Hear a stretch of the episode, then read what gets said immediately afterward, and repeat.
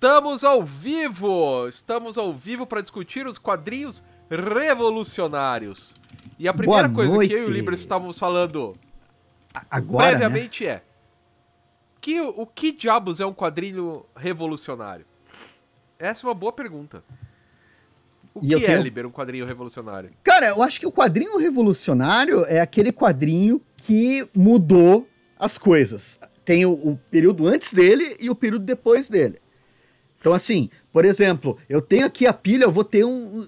Vou argumentar, eu vou mostrar aqui, acho que até faz parte isso do jogo.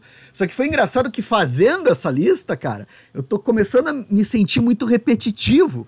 Porque tem uns títulozinhos que, que, que ficam aparecendo de novo, e de novo, e de novo, e de novo. Uma boa noite pro Christian que tá aí com a gente, Christian Ribeiro, boa noite pro Félix Menezes. Então, assim, eu não sei, se você quiser, porque você falou que você tem 10. Eu não tenho 10 aqui, eu tenho mais de 10. E daí É, ia... é, é porque eu foquei, cara, em coisas que a gente não apresentou até agora. Isso é ótimo. Porque eu não me restringi a isso, eu falei de um monte, assim. Tanto é Tá. que se eu fosse começar, porque eu acho que eu tô até com mais títulos que você, porque daí quem entra nisso, né? Eu achei que comecei a me repetir com esse lance de quadrinhos é, revolucionários, assim. Né? Aqui o Omar tá falando: se aparecer o Cavaleiro das Trevas, eu vou embora. então, Omar, aproveite. Eu não vou colocar. Aproveita aí enquanto dá, Omar, tá? É, A Rosana Moura está nos assistindo, um beijão, Rô. Né? É, Daniel Leal, boa noite. Né? O professor Marcelo Silva, uma boa noite, tudo de bom. Wilson, bom te ver. Matthews, Matheus, Way, boa noite, rapaziada. Tomei a primeira dose da vacina hoje, tem nível de vocês. Ó, valeu. Porra, parabéns, Matheus. Parabéns, cara. Parabéns. Sensacional. Viva! Vitória! Lucas, Lucas. Só noite. falta tomar a segunda pra poder lamber o corrimão do shopping. Cara, eu, eu, eu, eu confesso que só de poder andar na rua, Sobral, Saravá, né? Então, a gente vai começar assim. Eu vou começar. Vai, começa. posso começar, Escama? Eu ia começar. Você a gente já mais. tinha falado do imageria. Mas daí, por que, que eu ia falar do imageria? Porque ele é a única coisa. Você tem. Eu sei que você tem a coleção completa do Topfer, né? Não sei até se você não colocou aí na tua pilha aí de, de- de Não. revolucionários. Não, porque Mas eu já mostrei antes. Você já mostrou antes. Eu coloco o Topfer como revolucionário porque você tem antecedentes do Topfer que usam elementos da linguagem sequencial, que usam, né? Você tem as, a- os quadros, etc, etc. Mas o Topfer é o cara, e tem aqui no Imageria, tem as historinhas do Monsieur Jabot aqui, tem Deixa outros antecedentes deixa eu pegar aqui o Topfer, então. que eu acho bacana de falar, cara, porque o Topfer é o cara que vai fazer um livro em que a sequência de imagens, olha aí, ó. Você tem, tudo bem que você não tinha os balões, você tinha os textos embaixo, mas as sequências de imagem muitas vezes descrevem ações, né? É, você olhando só as imagens, você vai entendendo a história e embaixo tem o texto que conversa com essa história, faz comentários engraçadinhos, é irônico. Então é uma, uma sequência de humor, assim, muito boa. E ele publicou isso como um livro. Tipo, os livros tinham tiragem, eram 500 né, cópias. E era assim, tipo, o livro inteiro contava. Ah, o Monsieur Jabot indo pra festa, se encontrando com as pessoas. E, tipo, tinha toda uma historinha que se desenvolvia lá em, sei lá, 100, 200 páginas, assim, né? De, de, de, de- narrativa, com, com tiras em quadrinho. Então, ali, eu acho, tipo, eu falo isso, o Gombrich, né? O Ernest Gombrich, o historiador, né? Fala isso, né? O... Putz, Escama, qual que é o nome do camarada lá, o discípulo do Gombrich? Kanzel. Fala isso também. o Gombrich livro chama o... é o do Cancel. É do Kanzel, né? Porque o, o, o Gombrich fala, pra, na opinião dele, ele é estudioso da arte e tal, a primeira vez que você junta alguma coisa que realmente dá pra entender como história em quadrinho, no sentido de ter uma narrativa, ter o texto acompanhando, ter interação entre texto e imagem, ter essa sequência de imagens que descreve uma ação, acontecimentos no espaço, que você olhando ali. Cara, o, o, o, o, Topfer acaba sendo, quando a gente fala de revolução na linguagem, acaba sendo, porque, tipo, a ideia de imagem sequencial, a ideia de. Você tem antecessores, só que o que o, o, o Topfer faz ali é juntar tudo, fazer, contar uma historinha, tentar fazer as pessoas rirem, né? E publicar e circular isso daí né? Circula como livro. Então eu considero revolucionário, porque se for para pensar bem, ele é o primeiro autor independente, é o cara que fez a publicação por si mesmo, divulgou o trabalho, chegou o livro na mão do Goethe, o Goethe que odiava desenhista, odiava cartoon, né? Por aquelas questões políticas da época, né? Que cartunista era encrenqueiro, né? Chargista é encrenqueiro, né? E o Goethe era todo conservador, daí o Goethe odiava, e daí, tipo, quando chegou na mão dele, ele elogiou o Topfer. Porra, Topfer, você é maravilhoso. Ah, então acho que ali, quando a gente fala de revolução, de, de origens, de forma, não é a origem ali, mas é o cara apresentar uma forma que depois vai ser, vai se repetir ao longo do século XIX, a gente vai encontrar outros exemplos, mas ali no formatinho de juntar, amarrar tudo, costurar e hum. fazer um livro, porra, esse daí é o cara que eu, que eu falaria, assim, primeira revolução dos quadrinhos, né? Rudolf Toffa. Ah, então, então você quer pegar a revolução nesse sentido, assim? Não, é isso de, que eu tava pensando. Da indústria. De, é, de revolução, assim, do modo como a gente vai entendendo quadrinhos. Que eu, quando a gente falou de quadrinhos revolucionários, eu entendi isso. Aqueles caras. Por isso que eu acho que eu vou acabar me repetindo muito aqui. Porque são caras que jogam.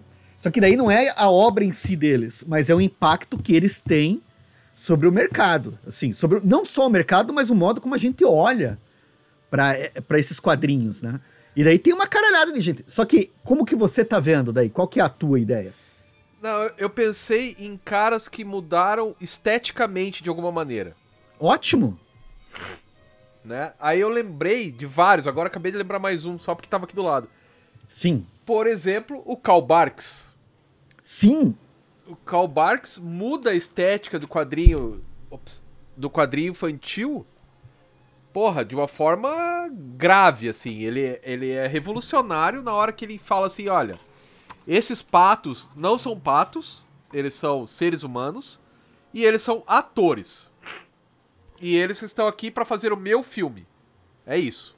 Então, agora eles vão pro Alasca, depois eles vão pra América do Sul, depois eles vão para pros rochedos e eles ficam transitando como personagens, como atores que estão atuando em papéis. Então, às vezes o Donald é esquentadinho, às vezes o Donald é mais maleável. Os sobrinhos estão sempre lá para salvar a vida deles. O tio Patinhas às vezes é mais tranquilo, às vezes é mais babaca, porque eles são atores em um papel. Eu acho que isso é, é bem interessante da, da proposta do, do Karl Barks para os patos. Né? Cara, que na, na... Sim. Diga. Diga. Não, eu só ia comentar, daí você vai dando gancho, porque eu sei que tu curte pra caramba esse material.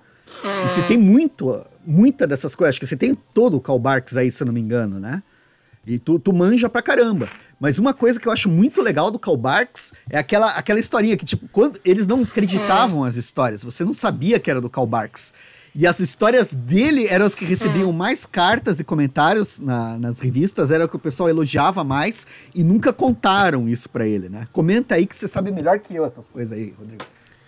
Cara, então, é que o Karl Barks, ele era um trabalhador, né?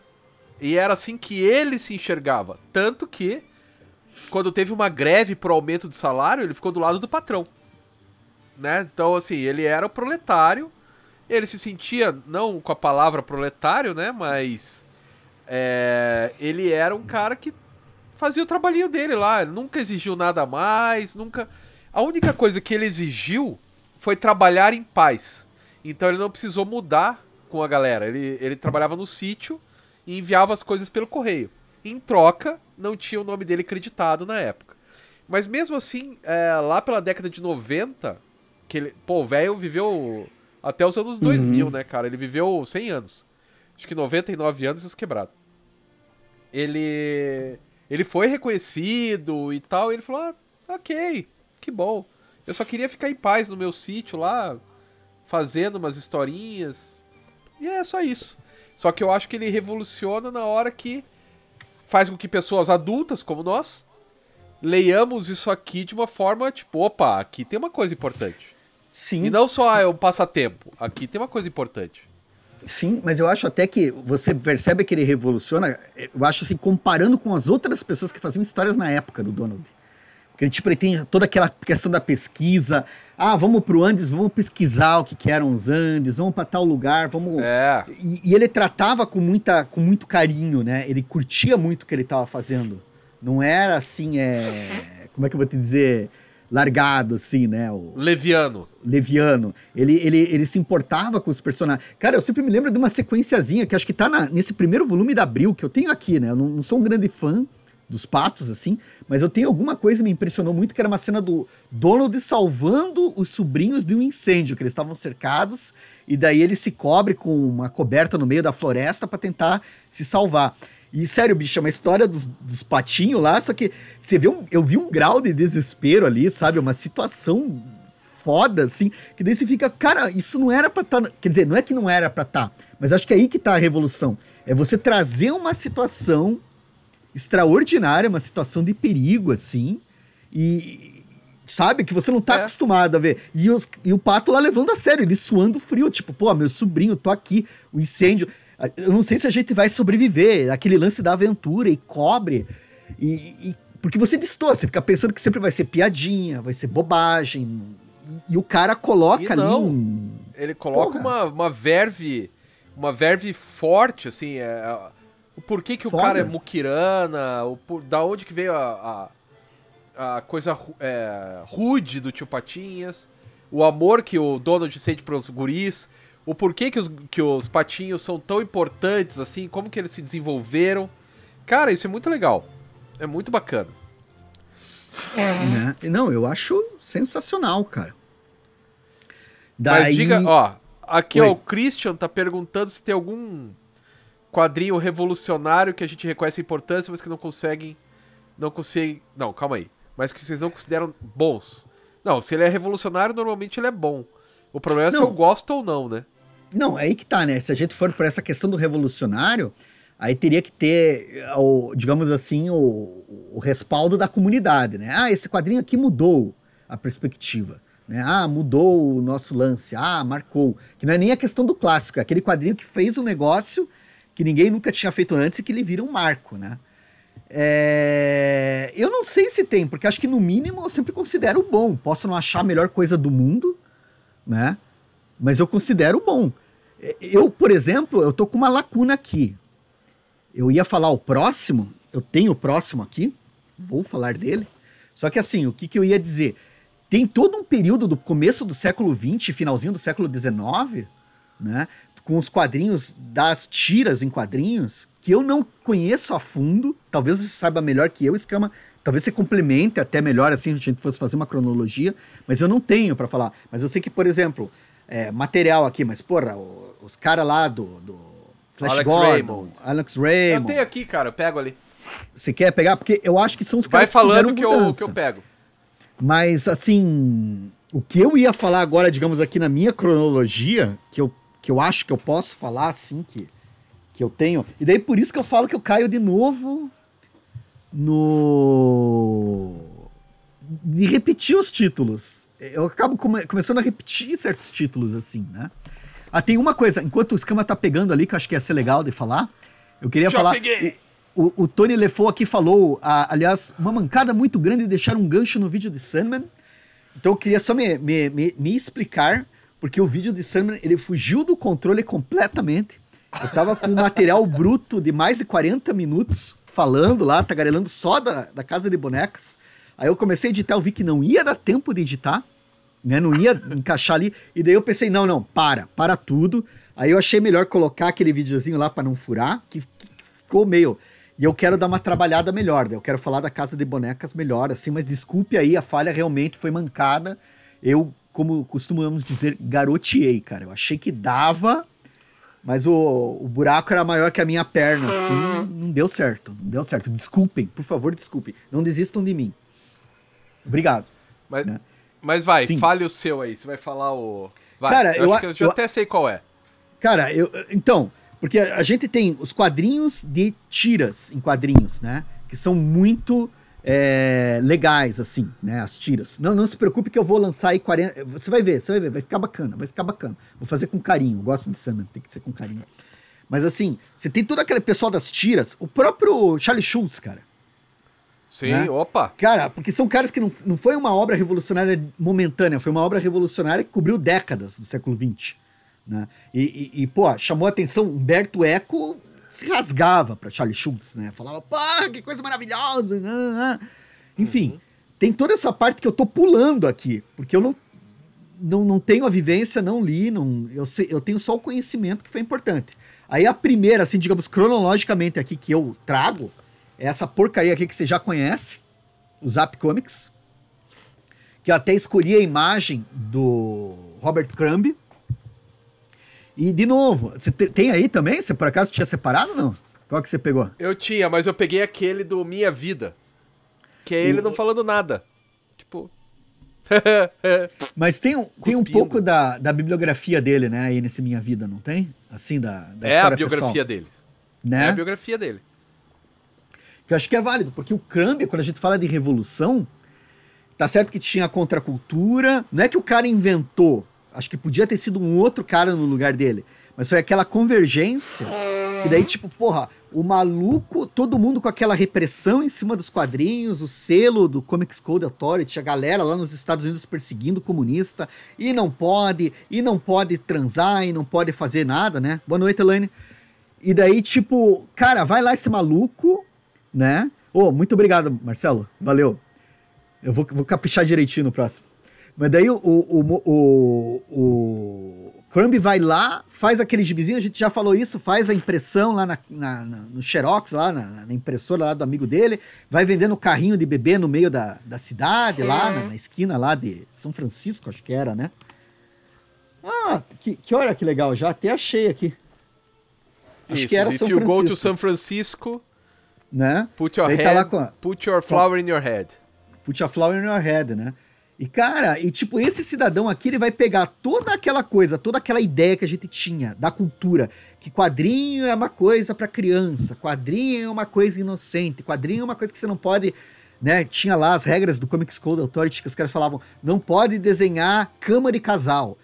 Casais têm que dormir é. em camas separadas, né? O, vai lembrar dos primeiros desenhos dos Flintstones, tinha lá o, o o Fred e a Vilma dormiam em camas separadas, assim, cama de solteiro, uma do lado da outra, e a mesinha, né, de cabeceira no meio. E tipo, cara, daí chega esse cara aqui, pega, começa a desenhar maconheiro, começa a desenhar trans, começa a desenhar punheta. Cara, faz uma lambuzeira, daí ele e os parceiros dele, você vai vendo que eles vão escrevendo as histórias. Pô, tem aqui o Gilbert Shelton. E eu coloco o Crumb, a Zap, por causa disso, essa galera se junta e começa a trazer aquela insanidade, aquela coisa. Não que você não tivesse antes, você tinha esse Juana Bible, você tinha, né? Mas eu acho que o Crumb, ele tipo traz os holofotes, ele transforma esse quadrinho em algo assim que, que, que se espalha. E, e, o pessoal aqui, né? Acho que o Rodrigo até pode confirmar comigo aí. Lembra que a gente estudava que os canais alternativos de distribuição das Zap Comics é que acabaram formando a rede de quadrinhos que a gente tem hoje lá de distribuição nos Estados Unidos. Então, assim, era um esquema setorizado, era um esquema de mandar para lojas é. especializadas. Tipo, os caras inventaram todo um caminho alternativo para burlar o Comics Code, para burlar a censura. E, e marcaram época e, e, e, mandaram as favas, né? A historinha comportada, a historinha. Ai, é para criança. Ah, e, e, eles brincavam muito, eu gosto muito dessa introdução aqui desses Zap Comics que tem as, o textinho do, do Rogério Coelho, mas tinha esse desenho, né, o cabeludo lá, encantando a, a pobre, inocente, jovem, enquanto os pais ficavam arrepiados, e tinha todo o sarrão que a gente ainda tem hoje, né, o pessoal acredita que você pode doutrinar pessoas, enfim, eu acho que isso daqui, cara, foi um marco. O, o Crumb tá aí até hoje, a galera venera ele até hoje. Só que eu acho que ele aqui, ele, ele influenciou muita gente, né? Tem muita gente que eu vou falar aqui ainda. Isso que eu acho que é um quadrinho revolucionário. O cara lançar um troço que as pessoas falam dele até hoje, pô, isso aqui tem mais de 50 anos, né, irmão? Assim, 60 quase, né? Não, não tá com 60, mas tá a caminho de 60. E a gente ainda fala disso e ainda impressiona. Tem muito material aqui nesse livro, assim, que visualmente falando impressiona, assim, choca, né? Então eu acho, pô, o jeito que eles distorceram. É, era como se o cara. Cara, como se a gente tivesse musiquinha. infantil, né? Tivesse só musiquinha infantil até os anos 50, não que fosse só música infantil, mas tivesse aqueles mainstream assim, bem quadradinho, e de repente os caras fizessem um rock, punk, lazarento, super sujo e largassem em cima do pessoal. Então, isso aqui eu considero revolucionário pra caramba. Não sei o que, que você acha, né? Não, pra mim é extremamente revolucionário o Crumb, tanto que eu tinha escolhido aqui. O cara né? vai lá e conta o cotidiano sem graça dele. E as pessoas compram, e as pessoas acham bacana. Então toda essa uhum. galera é, norte-americana que fala sobre o cotidiano vem do Crumb. Né? Sempre uma galera que vem daí. Só que antes do Crumb, bem antes inclusive, tem uma coisa extremamente revolucionária. Oh, merda, caiu um monte de bilha. Que é o Little Nemo. Né? Que, Sim. Do, do Winsor McKay, que é o quadrinho mais lindo do mundo. Sim. De 1905. Né? Pra quem não sabe o que é o Little Nemo, é um menininho. Ele. Eu tô fanho, porque eu tô com a rinite atacada, não é gripe. É rinite, porque quando muda o tempo eu fico assim. É um garotinho que no começo da história ele dorme, no começo da página ele dorme e no final da página alguém acorda ele, né? E isso mudou tudo, porque o William Randolph Hearst, que era o, o dono dos meios de comunicação do jornal, queria fazer uma impressora quatro, queria imprimir coisas quatro cores, né? Então ele comprou uma impressora quatro cores e teve a ideia assim, vamos é, fazer tipo sei lá o Picasso da Vinci. A gente imprime no jornal, a pessoa recorta, coloca numa moldura e é o quadro da casa dela. Só que daí o cara descobriu que não dava, porque a, a o papel jornal sugava a tinta, né? Aí ficava uma merda, não, não tinha como. Aí ele chamou esse cara, esse Winsor McKay, e falou assim: Cara, você não consegue fazer uma história em quadrinhos? Bem colorida, que é pra gente vender o jornal? Porque daí o vender o jornal significava colocar uma coisa colorida como essa. Aí ele falou, tá bom. E daí ele contratou o Winsor McKay, a peso de ouro, o Winsor McKay ficou rico fazendo os quadrinhos. E ele muda toda a estrutura de histórias em quadrinhos norte-americana. Que antes tinha lá o Yellow Kid e tal, mas o Little Nemo expande isso de uma maneira gigantesca, porque é quadrinho que ele ajudava a vender horrores no jornal. E o dono dele, né, o, o desenhista, que é o Winsor McKay, você sabe por que, que desenhos animados chama-se cartoon em inglês? Não. Porque anim, animated draw, desenho animado em inglês, a patente do desse nome é do Winsor McKay. Ele inventou o desenho animado, cara. Se vocês procurarem aí no YouTube, pessoal, procura lá, Winsor McKay, deixa eu colocar como é que escreve aqui, ó. Winsor McKay uh, Little Nemo. Você vai achar um quadrinho, um desenho animado de 1914 dele animando, ele animando a parada e tal. Cara, e é maravilhoso. E ele, como ele já sabia do esquema da indústria, ele foi lá e batizou o nome. Animated Draw pertence a Winsor McKay. Daí depois mudaram pra Cartoon para não ter que pagar, né, pro cara. Mas Sim. Little Nemo é uma das coisas mais importantes das histórias dos quadrinhos até hoje. Cara, eu acho bacana que você acha no YouTube, ele fez aquele naufrágio do Lusitânia, né? Que ele faz a animação do navio se partindo e afundando. Isso tá disponível no YouTube uhum. para ver, acho que é de 1912 tá. isso. E daí tem ainda Gert o dinossauro. Acho que é 18. Ele... 18? Acho que é 18. Mas é ali da década de 10, né? E ele tem também a série da Gert, o dinossauro, que daí ele foi, acho que, eu não sei se ele foi o primeiro, mas ele foi um dos primeiros que misturou o desenho humano então você filmava a pessoa em live action, ele se filmava, aí ele fazia o desenho do dinossauro na parede e o dinossauro começava a se mexer. Daí ele mesclava a animação, porque tinha toda aquela coisa, né, do, do, do Méliès, aquela coisa da ilusão, da performance. Puta, era muito bacana, assim, cara. Eu, e o, o Mackey, eu me lembro que o, o problema dele é que ele considerava como uma arte.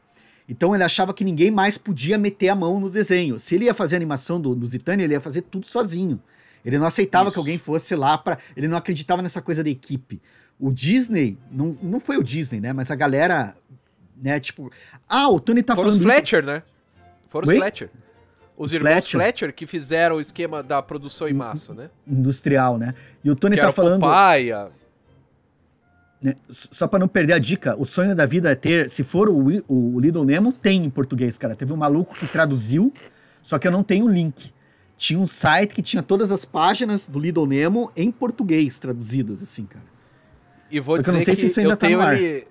Eu tenho ele em inglês e é difícil pra ler, cara, em inglês. É um Sim. inglês meio diferente do que a gente tá acostumado, assim, eu me bati. Eu até li, mas eu me bati, Uhum. cara. Não foi assim pra ler, não. Foi, foi mais difícil. E agora saiu uma outra edição que o Érico Assis tem, cara, que é o dobro da minha. É do tamanho da original do jornal, assim. Só que não cabe em nenhuma estante, né? Tanto que o Érico usa pra medir o filho dele a partir do Little Nemo. Cara, eu acho que eu tenho essa, ela tá aqui, que é grandona, assim, cara.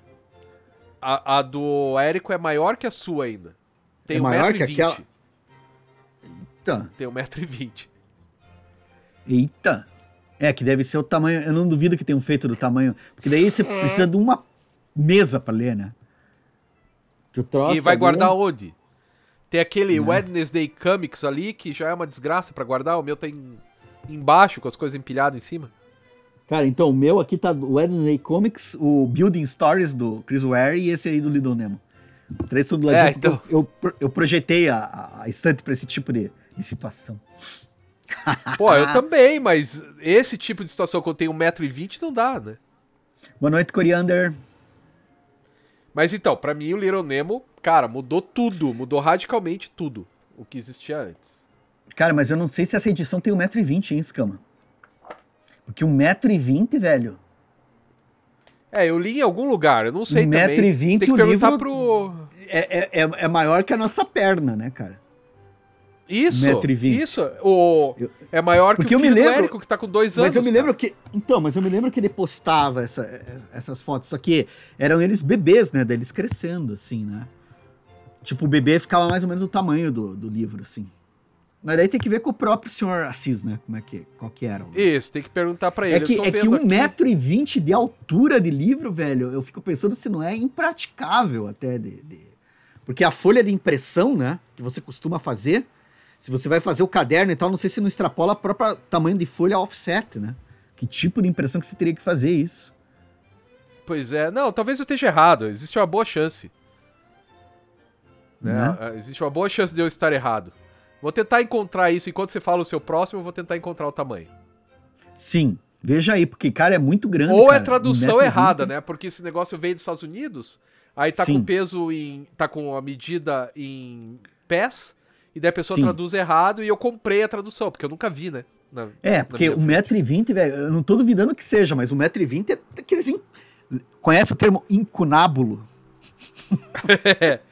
Aqueles Não, é livros medieval, né? cara? Que os caras tinham que pegar com- da, da prateleira com, com guindaste, assim, né? A galera tinha toda umas traquitana pra pegar livro nos mosteiros. Que eles tinham esse tamanhão, né? Essa... É. Cara, Não, adoro, tinha alguns adoro. que tinha, né? Ó, o Tony tá falando que é com 1,20m mesmo. Caralho, velho. Eu fico Aí, ó, pensando a, a produção disso, velho. Porque, cara, a folha. Se você tem 1,20m de altura, porra, a largura desse troço, assim, da, da folha dupla, caramba, É, né? então. Mas enfim. então, a gente, né? a gente tá falando aí da- das. Eu acho que é legal de falar também, cara, se a gente tá falando de revolucionário, assim, porque você vai ter o Lidon Nemo, aí depois você vai ter lá o, o camarada do Crazy Cat, né? Como é que era? Era Crazy Cat, né? O Harriman. Isso, você tá sem microfone, Harriman. Scama. Você desligou o microfone. Teu microfone tá desligado. O iconezinho ali tá desligado. Ih! É. Aê, foi. O mouse resolveu que não ia funcionar. Tive que Uh. usar o mouse aqui do. É, é o George Herman. Também revolucionário. Mas esse eu ainda não. Eu comprei lá na editora Script, mas ainda não me entregaram, né? Quer dizer, nem, nem deveria, porque ainda tá em pré-venda. Também é o cara que é o do Bring, Fa Bring Your Cara, Father. Não. Bring é- Up Father. O o Alcap não é o Ferdinando também, cara? né? É? Ah, é. O Alcap Little o Abner. Ferdinando. Little Abner. É, Isso, que é Little Abner em inglês. que são os caras assim que. Cara, eles tinham. E não é só esses, né, cara? Essa galera das tiras em quadrinho, pelo amor de Deus, né? Chester Gold, Alex Raymond. Puta que pariu, velho. Assim, os caras foram dando. E tinha essa brincadeira né, nessa primeira metade do século XX, né? Nos jornais estava a elite, né? A fina flor, os desenhistas mais afinados. E a galera que ia trabalhando por fora, que ia fazendo o gibizinho, eram aqueles assim que queriam fazer. Era piazada tipo os próprios Jerry Schuster, né? E Jack Siegel e Joy Schuster, lá do, Isso. do Superman, né? Que tipo, os caras, apesar de ter muito boa vontade, eles não eram exatamente exímios desenhistas, né, cara? Tinha essa, essa questão assim do comic ser a galera menos preparada e, e a fina flor da arte tá nos jornais, né? É, então, mas esses caras. Bom, mas vai, manda o seu próximo. Cara, o meu próximo, porque eu tô, tô pulando, né? Que nem eu falei, eu mostrei ali o, o zap, e daí de novo. Gente, me desculpem por eu me repetir, tá? Isso aqui que eu tô colocando até questionável, mas tamo aqui, né? Contrato com Deus. Viu, Eisner? Que a gente já falou várias vezes. Desculpa a repetição. Mas daí, porque antes a gente falava, falava da história, falava do envolvimento emocional, até o spirit dele, né? Anteriormente, que você vai ter É. participação do Julius Pfeiffer em algumas histórias, etc, etc, né? Que o Julius Pfeiffer era assistente dele lá. Mas assim, o contrato com Deus, você tá nos anos 70, você tem uma série de quadrinhos bacanas e você tem o Will Eisner querendo vender essa ideia do livro quadrinho, né? Da, da graphic novel, né? Do livro formatão, né?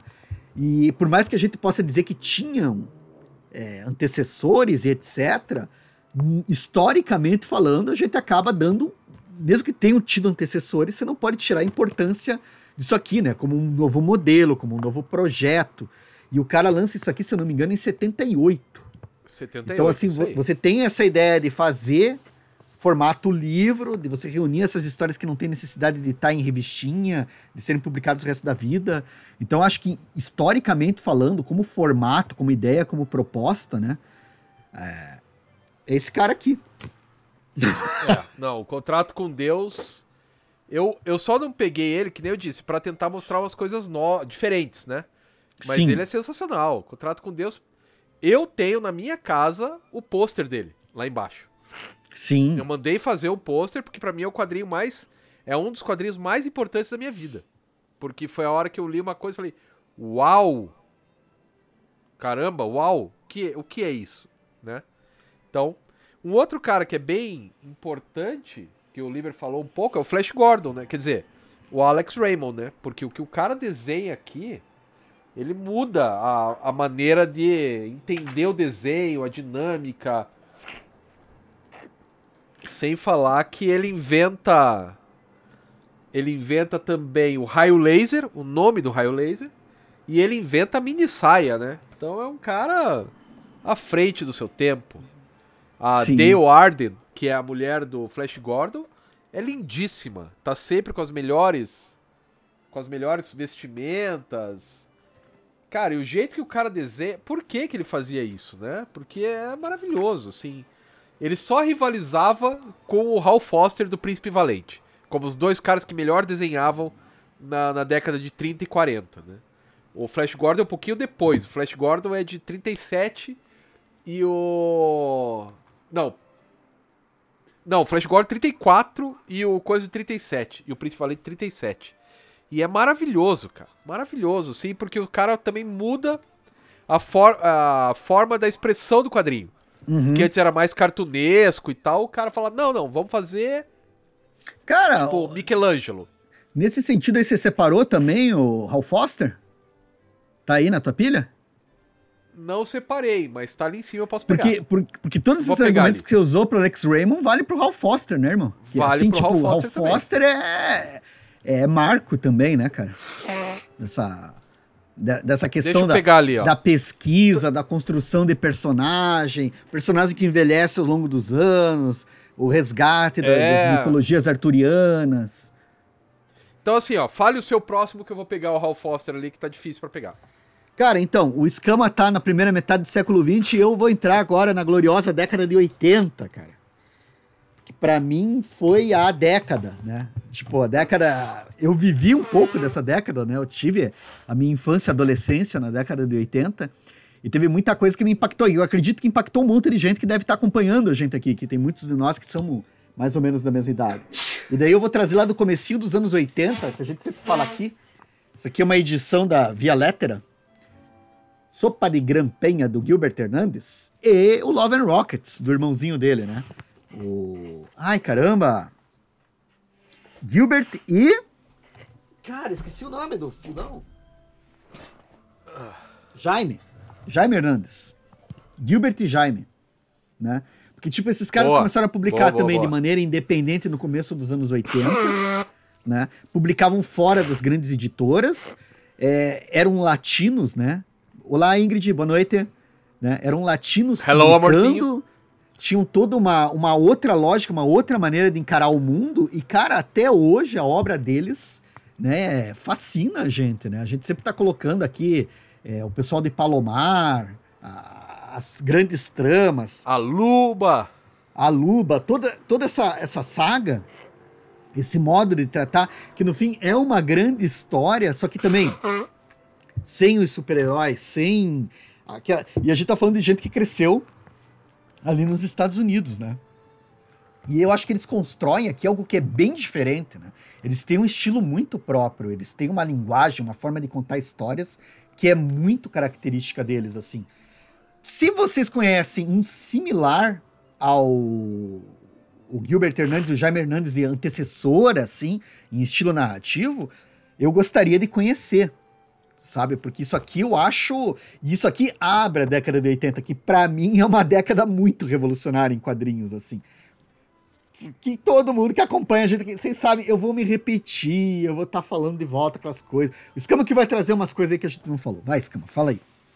Então, já que você tava falando ali, então eu peguei o Hal Foster, o Príncipe Valente, dessa coleção da Planeta da Agostini, que eu vou dizer que é uma fortuna, sempre falo que é uma fortuna, mas cara, querendo ou não, eu tenho aqui de 1937 até 2018 o Príncipe Valente. E isso eu ainda não li, óbvio, porque isso é projeto para as férias. E eu ainda não tive férias desde que completei a coleção. Mas que coisa linda linda, linda, linda, cara. E assim, tudo bem que o, o Valente é um pouco afetado, né? Tipo uma, um melodrama que às vezes é, é excessivo. Mas, porra, o cara tá em 1937, Mas... né? É, isso que eu, que eu acho engraçado, né, cara? Você tá aí, é época. Eu olho pro desenho do Valente, sabe o que, que me lembra? Branca de Neve. Isso, que é do Branca mesmo de ano. Neve, né? Do mesmo ano. Né? Foi 37 os dois. E, porra, é sensacional, cara. O único Sim. problema, claro, é a grana, a fortuna que investi nesse negócio. Acho que dá pra comprar uma casa, uma mansão que eu gastei. Mas, bicho, é sensacional, cara. É sensacional. Então, Tony, a ideia é essa mesmo. É ler um por dia, só, devagar e sempre, como eu fiz com o Snoopy também, né, com o Peanuts. Que daí você tem toda a história na cabeça e também não, não desgasta demais, né? Mas é lindo, cara. Puta, como é lindo. É, eu adoro isso aqui, cara. Eu adoro o Príncipe Valente. E assim, eu sou historiador, né? Então, para mim é mais legal ainda, né? Mais importante ainda. Mas vai Sim. lá, Libre, qual que é o seu próximo? Cara, eu vou apresentar aqui agora o kit. O kit anos 80. Não vou nem falar dele separadamente.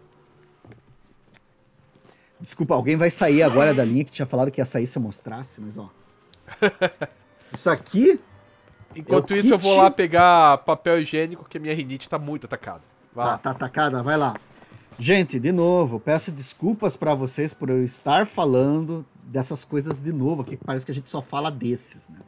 Mas a gente falou de quadrinho revolucionário. E esses três aqui, cara, eu nem tô contando eles separados, né? Esses três aqui, para mim, são os quadrinhos que marcaram os anos 80, porque teve é, você tinha uma época, os anos 70 e tal, os quadrinhos estavam lá, eles circulavam muito mais do que circulam hoje. Né? Você tinha as bancas de quadrinhos, vocês tinham tiragens muito maiores, as revistinhas eram muito mais acessíveis e elas estavam muito vinculadas com a infância, né? com a ideia da, da, da, da criança assim, e tal. E aqui esses três eles ganham um destaque. Os dois aqui, a gente já tá careca de saber do mundo dos super-heróis, que, porra, aqui o Alan Moore faz um trabalho que a gente, né, de, de romanceamento, de, de, história, de detalhamento, de, de camadas e narrativa que é estrambótico, e aqui o Miller escangalha com todo o jeito que tinha de escrever história em quadrinho. Sim, a gente precisa problematizar, que é o. Até vi um meme que eu achei engraçado, né? O, o, o retorno do tio Reaça, né? Que o, o, o Cavaleiro das Trevas do Frank Miller é um tiozão Reaça, né? Mas assim, a parte dessas questões, assim, o formato Prestige que eles lançaram, a forma dele encarar o Batman, a estrutura, a grid de páginas, o desenho, a pintura delicada lá que a Lynn Varley fala. Tipo, era um tratamento, foi um tratamento, uma abordagem, né? Que, putz, cara, é, é, é muito massa. O raio faz a curva, tem, tem bastante coisa aqui. E esse aqui a gente nem fala, né, cara? Porque só ganhou o prêmio Pulitzer, né? Foi a única história em só. quadrinho né? Que, que se destacou. aqui. Tem toda a questão é, judaica, tem toda a questão do Holocausto, tem uma série de reflexões do Art Spiegelman sobre biografia, sobre entrevista, sobre registro histórico, tem as questões dele com o pai. É uma obra profunda, pesada, não é só o sofrimento que está ali evidente, né? Mas tem o questionamento dele se era certo ou não ele, ele ter sucesso com uma obra que falava sobre o sofrimento que pessoas tiveram, a morte. Cara, assim, é, sempre auto-reflexivo. E, cara, é aquele tiro, assim, que é difícil de você ter um equivalente. E são as três obras que ocuparam espaço em jornais. O Estadão publicou uma página inteira com o Cavaleiro. Saiu o Mouse, a galera falava direto. Teve artigo, se fala nesses três até hoje, assim. Então, quando a gente fala de revolucionário, a ideia de quadrinho adulto, né? Com toda a merda que tem, né? Do, do, do super-herói que range os dentes e tá segurando metranca e, e tal, que foi todos os entendimentos e, e, apropriações equivocadas que tiveram. Mas ainda assim, cara, foram histórias que marcaram lá que a gente tá seguindo aqui até hoje. Desculpe, não então, vamos estender que... mais que a gente sempre fala deles, né? Então, daí eu pensei, cara, eu não vou. Eu vou tentar, pelo menos, não falar dos mais óbvios. Que seriam esses aí que, né, tipo, mouse e tal. Aí eu, eu comecei a pegar alguns caras que fizeram trabalhos pouco conhecidos, mas que, assim, não revolucionaram a indústria, mas tem uma revolução estética. Uhum. Né? Por exemplo, o Wilson, do Daniel Close porque, para quem não leu o Wilson ainda, a gente tem o quadrinho aqui, né? Ok, temos um quadrinho, parabéns, eu apresento para vocês um quadrinho. Só que a história não está no quadrinho, a história está entre. Entre uma página e outra é que a história acontece. Ele faz alguma coisa e daí na outra página já passou um tempão, então fica tudo na cabeça do leitor. Então eu acho que para mim o Wilson é o melhor trabalho do Daniel Close, que é um cara que é muito bom já, qualquer coisa que ele faz é boa. Mas o Wilson é o ponto alto justamente porque a história não tá na história. A história está não no que é posto, e sim naquilo que é escondido. E como a gente aprende teoria de quadrinhos, né? Aquilo que é que o, o quadrinho, a história, o cinema também é assim, o teatro, não é o que é mostrado, também é aquilo que está escondido, aquilo que não é mostrado faz tão parte da história quanto aquilo que é mostrado. A pra mim, esse quadrinho aqui, exatamente. O Wilson tem a elipse mais bem trabalhada que eu me lembro, assim, de ter visto. Né? Então, maravilhoso. O Wilson, se você não conhece, vale a pena. Eu acho que tem para vender até hoje, né? Da Companhia, Companhia das, das letras. letras. deve ter para ver, para vender, é fácil. E vale, vale a pena. Então, cara. Vai. Cara, assim, só, só pra comentar aqui, obrigado aí pela audiência do pessoal que tá aqui com a gente, né?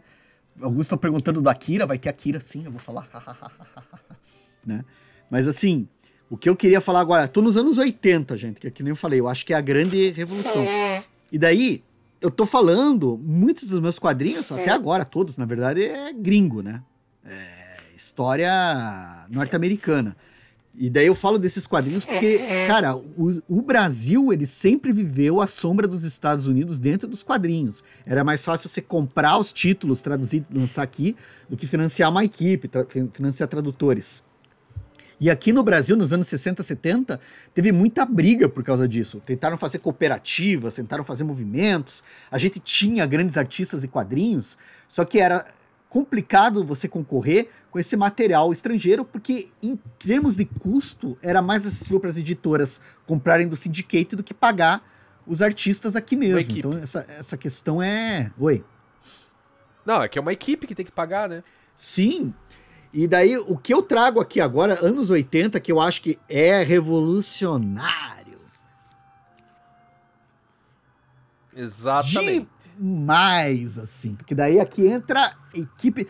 Sim, a gente tinha outras histórias em quadrinhos. Você vai ter o Saci Pererê, do, do Ziraldo, do Ziraldo. Você vai ter, pô, Maurício de Souza, sim, que estabelece. é o quadrinista, empresário mais bem sucedido da nossa história, sem paralelos, assim. Só que o que, que eu acho bacana do Chiclete com Banana, né? Eles bebem lá da fonte lá do quadrinho alternativo, do Robert Crumb, né? E tal. Só que eles criam um material muito original. Eles. O Escama, porra, o Escama tem um doutorado nisso, vai, vai complementar aí, né? Mas, porra, eles estão ali naquele momento da abertura, acabou a ditadura, nova república, Sarney toda aquela inflação, inflação, todo aquele momento de história de conversão e não só com isso, mas com a sociedade, com os hábitos, com aquele hábito daquela sociedade paulistana, com aquele, tipo, era centrado ali em São Paulo, né? Toda essa galera era ali de São Paulo, Brasil, né? naquele famoso eixo, né? Mas tipo, pô, você tem isso aqui, tem a circo, né? Você vai ter esses artistas como a Laerte, o Angeli, o Glauco, to, toda aquela penca de gente que marcou tanto que até hoje são republicados, fizeram história. E quando eu falo de revolução, cara, esses caras aqui, puta que pariu, cara. Não, eu não acho precedentes. E a gente ainda brinca com essa questão do que, que é alternativo, né? Porque esses caras aqui, eles não, eles não tinham publicidade, porque as agências de publicidade não queriam relacionar não seus queriam. produtos com as polêmicas que eles falavam, porque eles não respeitavam ninguém, falavam mal de religião, falavam mal de política, falavam mal da instituição da família tradicional brasileira, né? criticavam tudo, não tinha publicidade, e era um título que vendia pra caralho, cara. Tipo, é. milhares de exemplares, passava das centenas. E era mais assim. caro. E era cara, mais caro. Tipo, na, isso na minha tese mim... eu tenho, eu tenho Sim. quanto que custava comparativamente. Eu peguei uma, um gibi da Turma da Mônica, um do Tio Patinhas, é, a revista Veja e a Chiclete com Banana para comparar os preços no mesmo mês, assim, para ver. Cara, a Chiclete com Banana era mais caro que tudo isso. Era a revista mais cara. Não, não era a mais cara do Brasil, óbvio, mas dessas revistas populares, era a revista mais cara. Por, e, e, uma outra coisa que a Chiclete fez é que, assim, até 84, né, antes da, de cair a ditadura, o que, que as pessoas brigavam? Contra a ditadura a ditadura cai. E não tem mais esse inimigo. Qual é o inimigo, então? Então não tem inimigo. O inimigo sou eu mesmo. E daí os caras começam a tirar sarro da própria sociedade onde eles vivem, né? A própria putaria que rolava, drogas, é... todos os problemas que o cara tinha existenciais, a canalice do, dos playboyzinhos, o cara que é punk, mas ao mesmo tempo é um idiota o cara que tá parado no tempo, que é o Woodstock, e por aí vai, cara. Né? Maravilhoso. Não, sensacional, cara. É. Ó, o Paulista tá Sim. perguntando se a gente vai falar do Incal. Eu não, porque eu nem gosto do Incal. Cara, então, eu, eu tenho uma, uma questão até. Eu posso aproveitar esse gancho dessa pergunta? Porque, cara, a gente tá falando do Incal. Se a gente for falar do Incal, tem uma penca de autores europeus. Eu não vou nem tocar na Europa aqui, porque acho que, por exemplo, acho que o primeiro cara revolucionário da Europa, não é o primeiro, mas um dos caras revolucionários da Europa é o Hergé, com o Tintin, que ele até abre a tal da escola da linha clara, né? E tal, tem todo um estilão ali. Então a gente poderia falar dele. Eu tô orientando aqui, foi meio que uma questão meio de percepção. Eu agora começo a falar aqui é. do mercado brasileiro, começo a colocar as coisas por causa da minha formação, né? Eu fui um leitor de quadrinhos dos anos 80. Então, os gringos imperavam aqui até os anos 80. Né? A gente vai desenvolvendo aqui, mas os europeus, cara, por exemplo, o Incal, eu não, eu teria que conhecer o mercado europeu para poder dizer se foi ou não foi revolucionário. Né? Dentro do mercado europeu, o que, que significou o impacto do Incal? Eu não tenho noção. Eu realmente o não. O impacto é o Tintin, né? O né? Tintin é o impacto. Depois a Metal Asterix, Hurlan é o impacto. É. A Metal Hurlan. Tintin, o, Asterix, o, Metal Hurlan. O Asterix, porra, cara, o Asterix foi tipo. É, se a gente vai fazer um paralelo, é o Maurício de Souza lá, né, cara? Porque, tipo, fazem parque de imersão temático. Pessoal, e tem essa questão do, da formação. Só que, de novo, né, bicho? Eu não. É difícil para mim falar, porque eu não tô por dentro lá. E eu, eu penso que aqui no Brasil, os, os álbuns do Tintim, do Asterix, eles começam a sair também anos 80, né? Não é isso? Ah, que, que as editoras sei. publicam aqui. Acho que começa é nos anos 70. Mas aqui no Brasil, assim, começa finalzinho dos anos não, 70. Não, no, no 70, no o Asterix. No Brasil, aqui? Eu tenho, eu tenho uma edição do Asterix bem antiga, deixa eu ver que ano que é. Eu acho que é, é, é divertido de, de, de, de, ver essas coisas, porque esses quadrinhos europeus eles chegavam aqui, mas eram uns livrinhos, né? E, e, a gente tá falando de uma época, cara, bom, a gente já tá num momento de transformação de novo, né? Não sei se vai ter livraria daqui a dois anos, né? Do jeito que as coisas vão.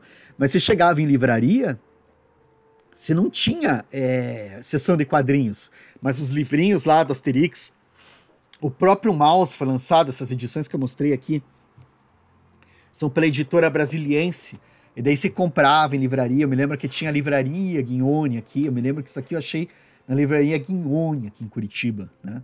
Tipo, estavam lá, assim, eram umas coisas assim bem, né? É, a, a Pô, eu, tenho tá... um, eu tenho um Asterix aqui brasileiro de 71. Ah, Pela então... Cedibra. Nossa. Pela Cedibra, 71, cara. Ah, o Beto tá dizendo que tem uma edição do Asterix 76. Eu tenho de 71 ali, o Domínio dos Deuses. Então, anos a 70. Coriander falando que é, tá 11 graus, tá frio. Não é por isso. É porque hoje de manhã tava 4, de tarde tava 25 e agora tá 11 de novo. Daí a minha rinite vai, puta, fica uma desgraça, né? Porque em Curitiba. Né? Então, Stefan, é, não, Curitiba é difícil. A Cedibra foi no começo dos anos 70. Começo, olha, 71, cara. Tava lá o primeiro, né? Primeiro que eu tenho aqui, né? Não, isso é sensacional. Tá, deixa eu. Você tava apresentando um? Não, eu, eu terminei de falar da questão da circo, cara, que eu acho que marcou ali anos 80, comecinho dos anos 90, ali os 10 anos. Inclusive tem aquele livro que é Humor Paulistano, né? Que foi a isso. editora Do... Sesc. Isso, isso. Que é com o Paulo, Sesc... Valdomiro, Nobu. Que é maravilhoso, né, cara? Que assim, é, eu acho que é obrigatória essa edição, assim, quem puder adquirir lá. Eu tenho ela aqui, cara, só que eu eu teria que pegar lá na, no, na, estante, assim, para mostrar. Assim. Eu pego ali rapidinho. Você quer pegar ali? Né? Mas é bem, bem bacana. E daí a gente vai falando de revolucionário, é engraçado porque a gente acaba voltando até aquela ideia de clássico, né? Ah, o que, que é um clássico? Eu acho que quando a gente fala de quadrinhos revolucionários, a gente acaba caindo um pouco nisso. Aquele quadrinho que transforma a maneira da gente olhar para quadrinhos, que muda. Tipo, ah, tinha antes e depois daquilo. Então, por exemplo, a Circo eu acho que é uma editora que você tem o antes e o depois, cara. O humor paulistano. Esse livro aí é muito bom, cara. Quem conseguir, invista e, claro, que é. E assim, quem não conseguir e quiser, tem uma tese de doutorado que dizem que é bem legal. Que é minha mesmo. Que é isso aqui, ó. Aê! Sobre rock e quadrinhos na chiclete com banana.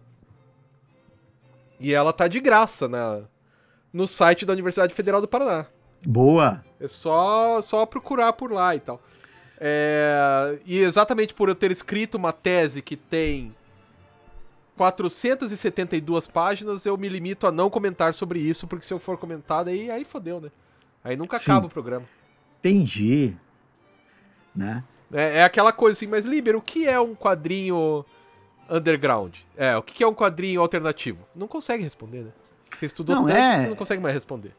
É, nossa, daí você começa, porque, cara, é por isso que a gente estuda, né, cara, pra, pra não conseguir responder. É, é isso aí, porque uma boa aula, uma boa reflexão lhe traz mais perguntas e não respostas. Né? Já diria o sábio. Então, saindo disso, porque se você quiser saber o que eu penso sobre a chiclete com banana, tem na minha tese, né? Se você quiser ler o que é, é divertido, sinceramente é legal. Mas tem um quadrinho que eu. Aí eu, como eu disse, eu tô te, procurando experiências estéticas que as pessoas não conhecem. Né? Sim. Tem esse aqui, ó. Autocracia. Do Woodrow Phoenix. É um quadrinho tão bizarro que ele não tem personagens, não tem protagonistas, é simplesmente uma são. É, é, esse cara é inglês. E ele fica mostrando como que o carro faz mal para a sociedade. E é legal que boa parte das da, dos desenhos são em Brasília, né? Tem uma parte grande em Brasília, na cidade de Brasília. E o cara é inglês, só que, sei lá, curtiu a arquitetura e tal. E e daí ele vai mostrando como que o carro é complicado, como que o pedestre é, é escanteado para o carro ficar cada vez maior, cada vez mais importante e tal, e que se algum alienígena olhar de cima vai ter a, o mesmo esquema lá de dos Transformers, né? Porque o que é a ideia do Transformers? O alienígena olha de cima, qual que é a população? Carro, né? Então, esse Autocracia é muito bacana. É, é uma coisa, no meu, esteticamente revolucionária, porque ele não tem personagens e ele só tem paisagens. Só paisagens e placas de trânsito. Só paisagens. Eu gosto bastante, cara. E acho que vale a pena da editora Veneta. E é. O cara é inglês e boa parte se passa em Brasília. Quer dizer, mostra Brasília, né? Enfim. Porque não tem uma história também. Eu adoro esse quadrinho aqui. Diga lá, Liber, qual que é o seu próximo? Cara, eu tô seguindo aqui a cronologia, eu tinha falado ali da Circo, né? E daí, deixa eu só confirmar a data. Mas se eu não me engano é 90. 91. Que o que Gênio. acontece, né? Ele mesmo fala isso, o, o Escama tem a, a, a tese dele e eu tenho. Minha dissertação de mestrado foi em cima do Mutarelli. Então eu estudei a obra do Mutarelli.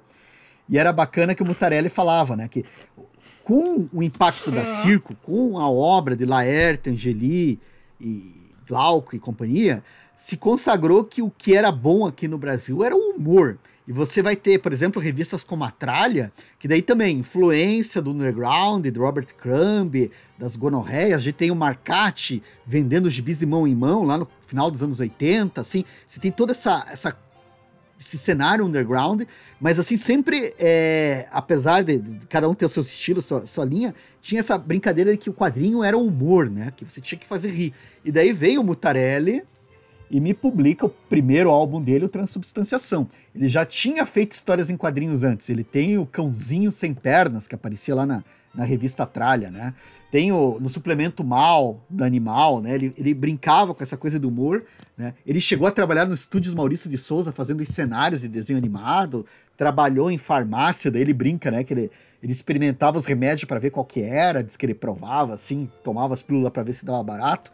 E o Lourenço é essa figura loucaça, né? Daí aqui no verso você tem uma foto dele, em cima do trilho do trem, e a gente fala essa coisa loucaça, mas esse livro aqui, ele foi produzido, para quem não conhece a história, o Lourenço, ele já tinha é, inclinações, assim, é, depressivas e tal.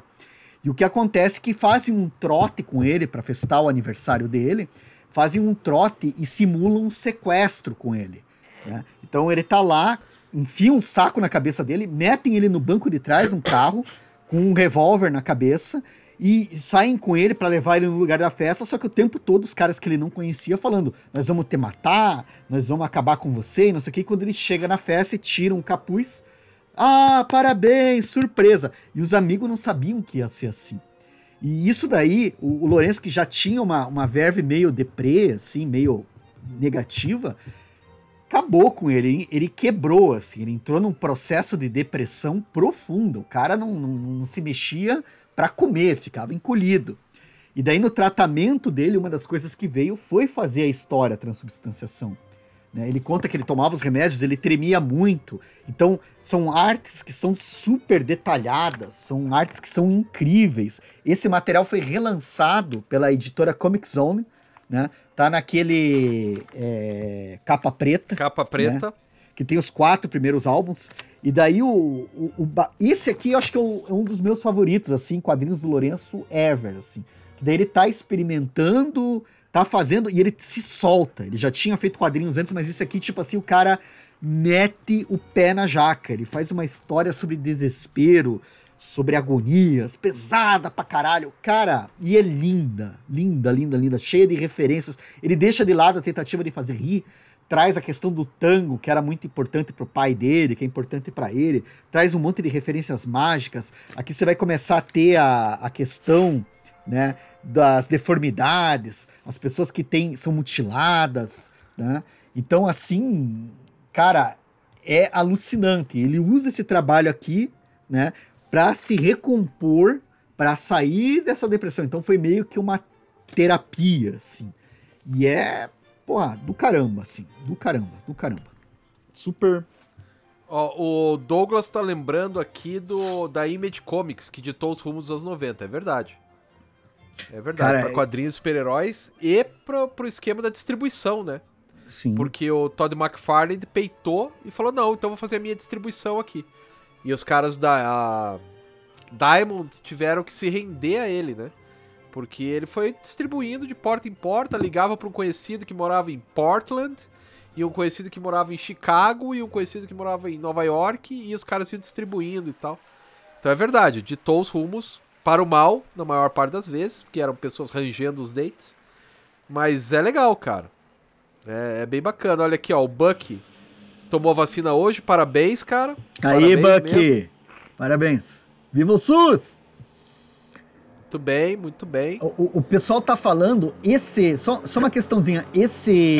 é, essa história do Mutarelli, desse trote, ele conta num. tinha saído num fanzine das edições Mini Tonto, e era Requiem o nome da história.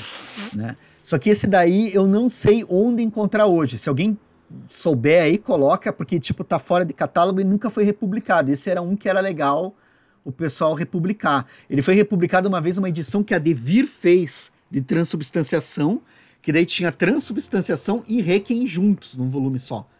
Mas não tenho, né? É, eu não tenho essa. O Jim- o Victor tá lembrando que o Jim Lee, o Li Rob Liefeld e, a- e né, o Todd McFarlane, o Mark Silvestre fizeram com o layout de gibi dos heróis permanece até hoje. É verdade, cara. Sim, Eles tiraram sabe o balão de pensamento, né? Esses caras aí. eles tiraram o de pensamento, né, cara? Eles Não tiraram é? o pensamento, né, cara? Porque, cara, eu me lembro disso aí, bicho. Eu tenho uma aqui. Pera aí. Você vai falar agora, Escama?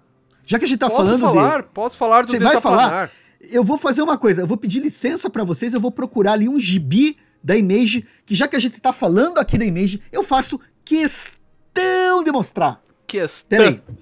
Questão. Enquanto isso, eu vou falar aqui, ó, do Desaplanar, do Nick Suzanes.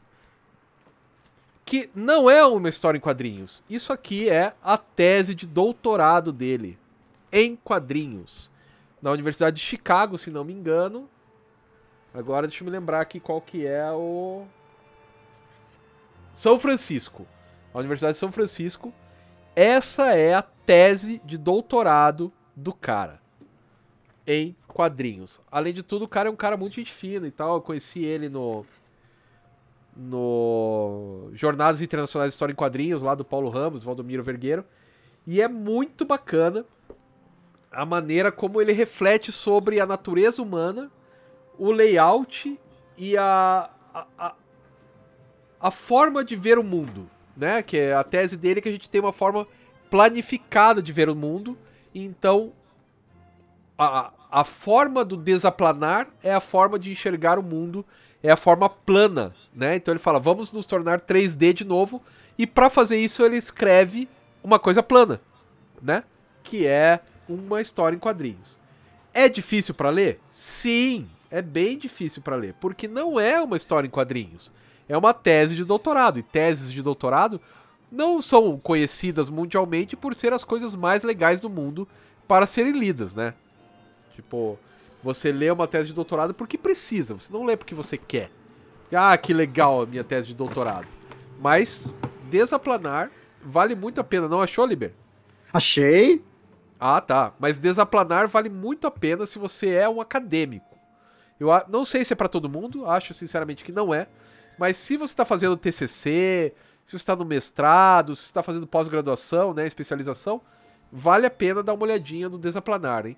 É um tratado filosófico sobre a vida, sei lá, vida plana, ou a vida tridimensional que ele vai trabalhar a narrativa visual e tal. Ó, Desaplanar do Nick Suzanes, vale a pena. Mas qual que é a sua, Liber, que você... Não, estamos falando aqui da Image, a galera tá falando, então vamos celebrar a Image, cara. Eu tenho essa edição que eu guardo com muito carinho, que na minha opinião tem... A Image dos anos 90, porque a Image atual é bem legal. Não, a Image dos anos 90, cara. E que, na minha opinião, traz um trabalho do. A gente pode discutir isso daí, mas, na minha opinião, é o ar... maior artista da Image Comics de todos os tempos.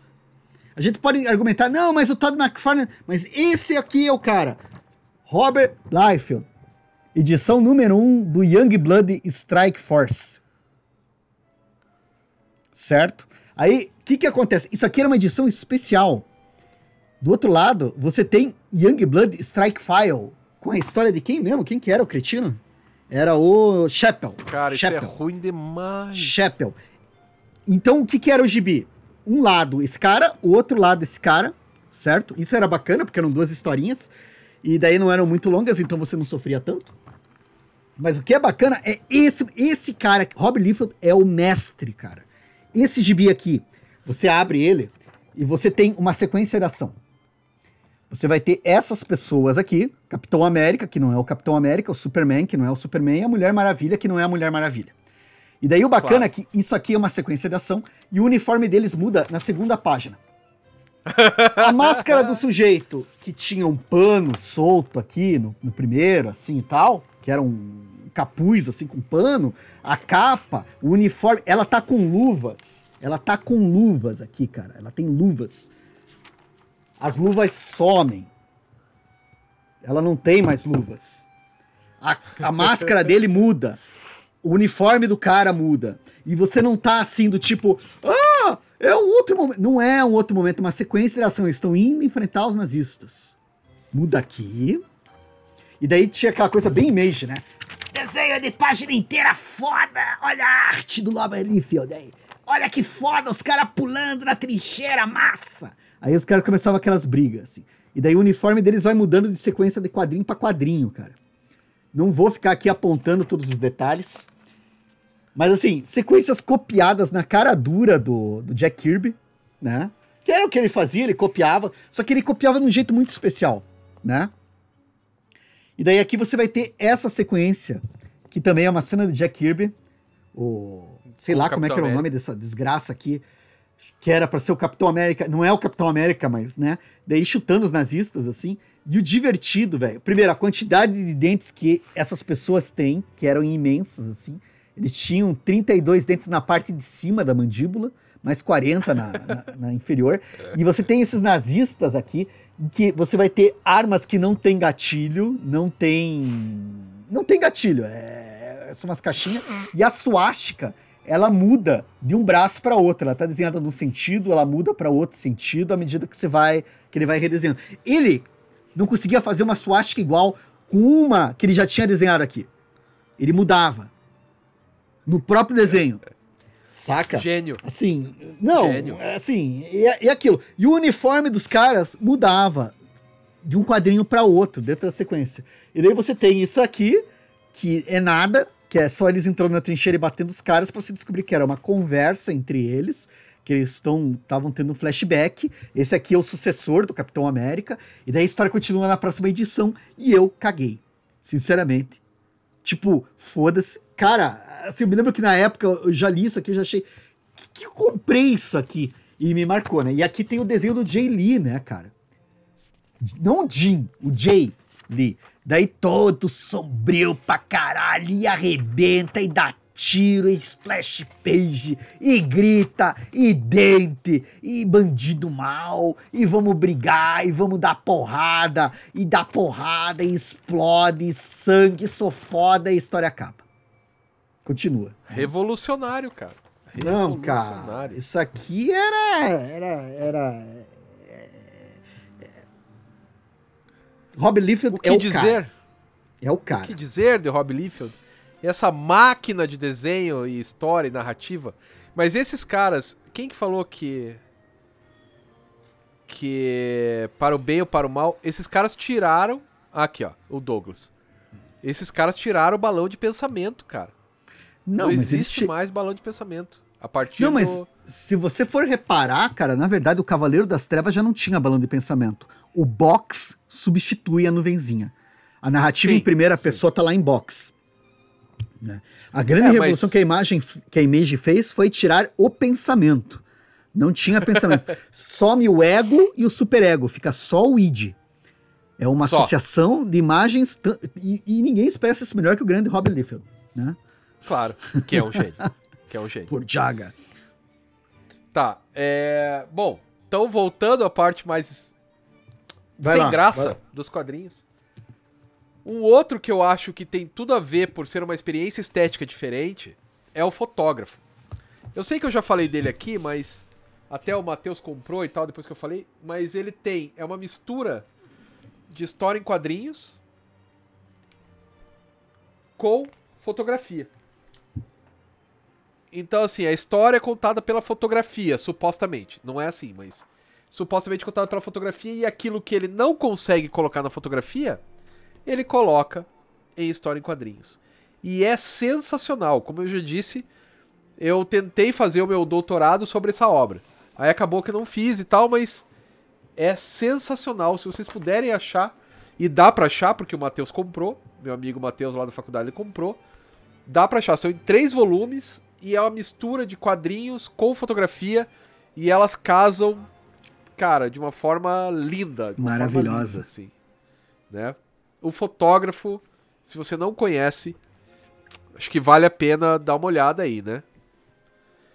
Aqui o Sobral tá lembrando da saga da Fênix Negra. Sim, o, o que eu Isso é acho é legal é que a gente tá falando desses caras, mas, por exemplo, o, o Claremont, as narrativas dessa galera, o jeito que eles contavam.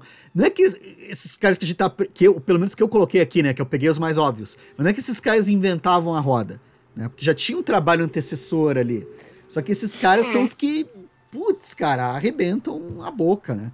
E daí, só rapidinho, Escama, porque também é que nem você fala, né? São os óbvios, assim.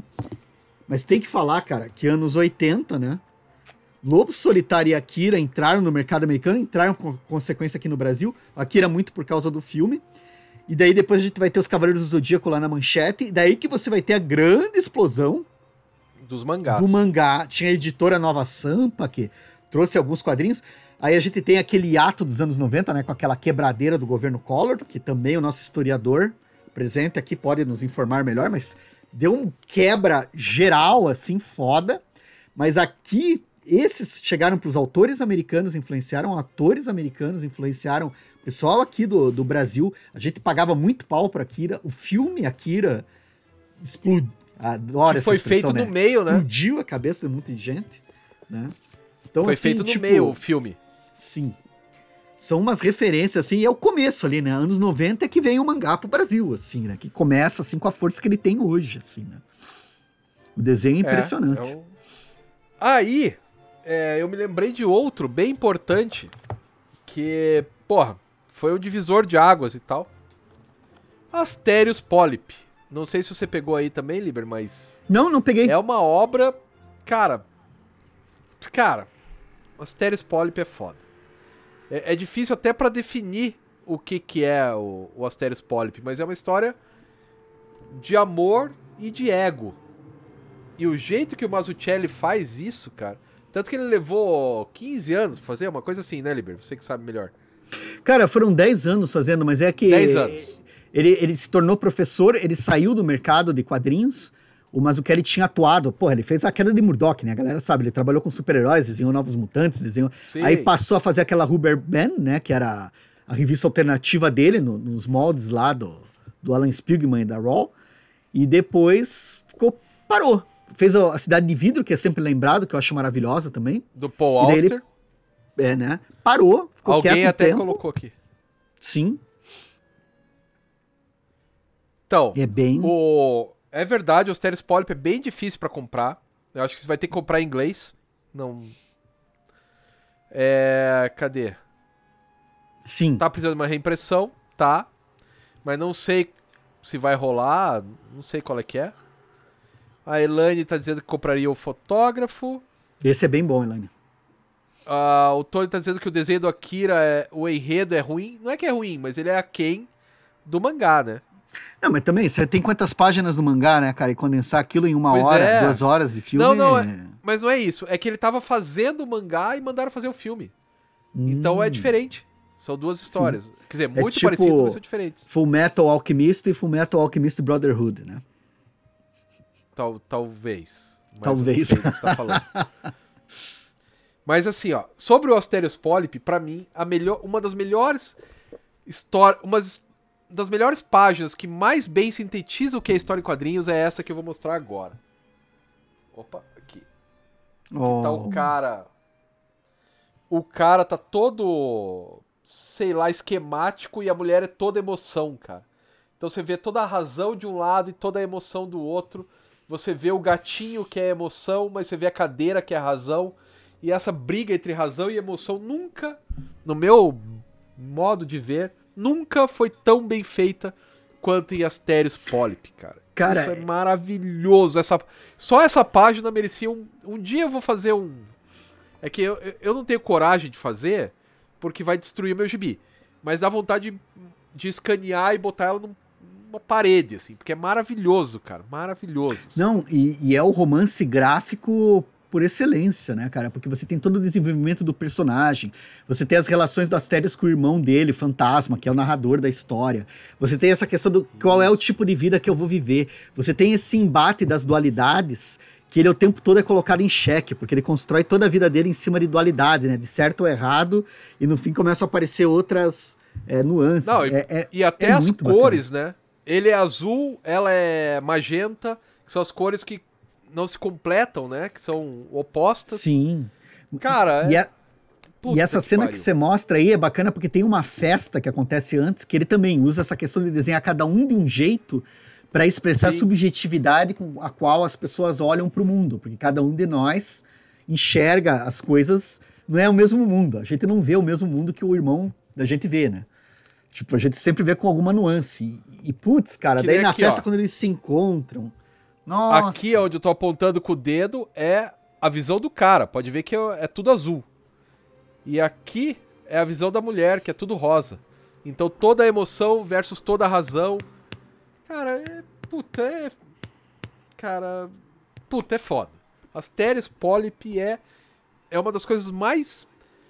E, e assim, você pode ler 20 vezes e 20 vezes você vai encontrar coisas maravilhosas. Eu acho que o único problema dessa edição é que ela é capa mole, então aqui já desgastou, olha como que é o amarelo, e aqui ó, já não tem mais amarelo. Então devia ser capa dura com uma luva e devia ser relançada para mais pessoas poderem Se, se apreciar. te servir de consolo, Escama, eu tenho uma edição americana também. Aliás, eu recomendo pra quem não conseguir, né? Tipo, o Tony tá falando que não acha. Compra americana mesmo, dane-se. Que acho que a É. americana se acha. Só que, cara, o amarelo desbotou da americana também, tá? Só pra você saber. É, Então, não, não, então- não, não, não fica tiche. Que foi, foi complicado, assim. Ah, e tem uma diferença entre a americana e a brasileira, que é aquele sentido de leitura da lombada, né? Que a gente sempre fala, você vai colocar a letra de cima para baixo ou de baixo para cima? A brasileira, que é da Companhia das Letras, tem a lateral, né? De, De baixo cima- pra De cima. baixo para cima. Daí você deita o livro e o texto fica de cabeça para baixo. Eu detesto isso. Aí a americana tem de cima para baixo. Aí você deita o livro e ele fica certinho para cima. Ah, aí, ai, mas qual que é o certo? Eu não sei, cara. Eu sei qual que me incomoda menos. O que me incomoda menos. Eu... Cara, mas é maneiro. Assim, putz, que pena, cara, esse lance do Ó, inglês. Tá custando 223 na Amazon. Olha, Que deve, vale a deve pena, cara. Não, É, mas- mas é outra pessoa vendendo, não é a Amazon. Não é Amazon, não é, é- é- Deve ser usado isso daí. E, cara, eu não sei, Deve. cara. Porque 223 reais, assim, cara, eu não, não sei, cara. Não sei. Se você tiver sobrando. Mas assim, se você não tiver sobrando, eu não sei. Acho que tem uns preços aí que são muito abusivos, cara. Acho que tem umas coisas aí que são muito É, que não, pancadas. não assim. vale. Sei lá, né? É que vale, né? Que também não é o papel, né? É a história, não é papel. Enfim. É, lá. tem que, tem que ver isso daí, cara. Eu fico meio. Mas vai, Liber. Quantos que você tem ainda, Liber? Eu tenho quatro Eu- aqui. Eu tenho três, cara. Ah, é? Então eu vou falar mais um, então. Que daí Fala a gente aí. que para. Fala. Vai. Então, um que eu peguei foi relançado agora pela Pipoca e Nankin e tal. Moon Shadow. Porque ele é de 82, né? 83? Não lembro agora. E ele é pintado com aquarela. Foi o primeiro quadrinho pintado em aquarela e é lindo. É uma coisa maravilhosa, assim. Além da história, eu acho que ele é ele é revolucionário por ter sido feito impresso, é, pintado por ele ser de uma editora, impresso por uma editora de super-heróis, que é a DC Comics, né? Que não, esse aí originalmente. É, não é, era DC ou era Marvel? Era DC, que eu acho que era DC Vertigo. Comics, o original. É, é, ah, hoje em dia tá aqui, ó, da Dark Horse. Esse meu, essa minha edição é, é norte-americana e tal. Mas o do Pipoque Nankin é igual e é mais barato. Então compre a do Pipoque Nankin, que Sim. tá igual e mais barato. Só que eu tenho que admitir. Ah, não, ó, o Tony tá dizendo que é da Epic Marvel. Eu acho que era da não Epic, era cara. Eu não tenho, eu não tenho certeza que você falando assim. Então tá. Eu acho que até. Eu, na minha cabeça até tinha sido com o selo da Vertigo, mas acho que eu comi bola, assim. Marvel. Assim, Marvel. Mas assim, ó. Uma coisa que é foda, cara, é que de alguma maneira. Normalmente, para mim, ler em inglês e ler em português dá no mesmo, assim. Não é. Sabe? Não, não é um problema, né?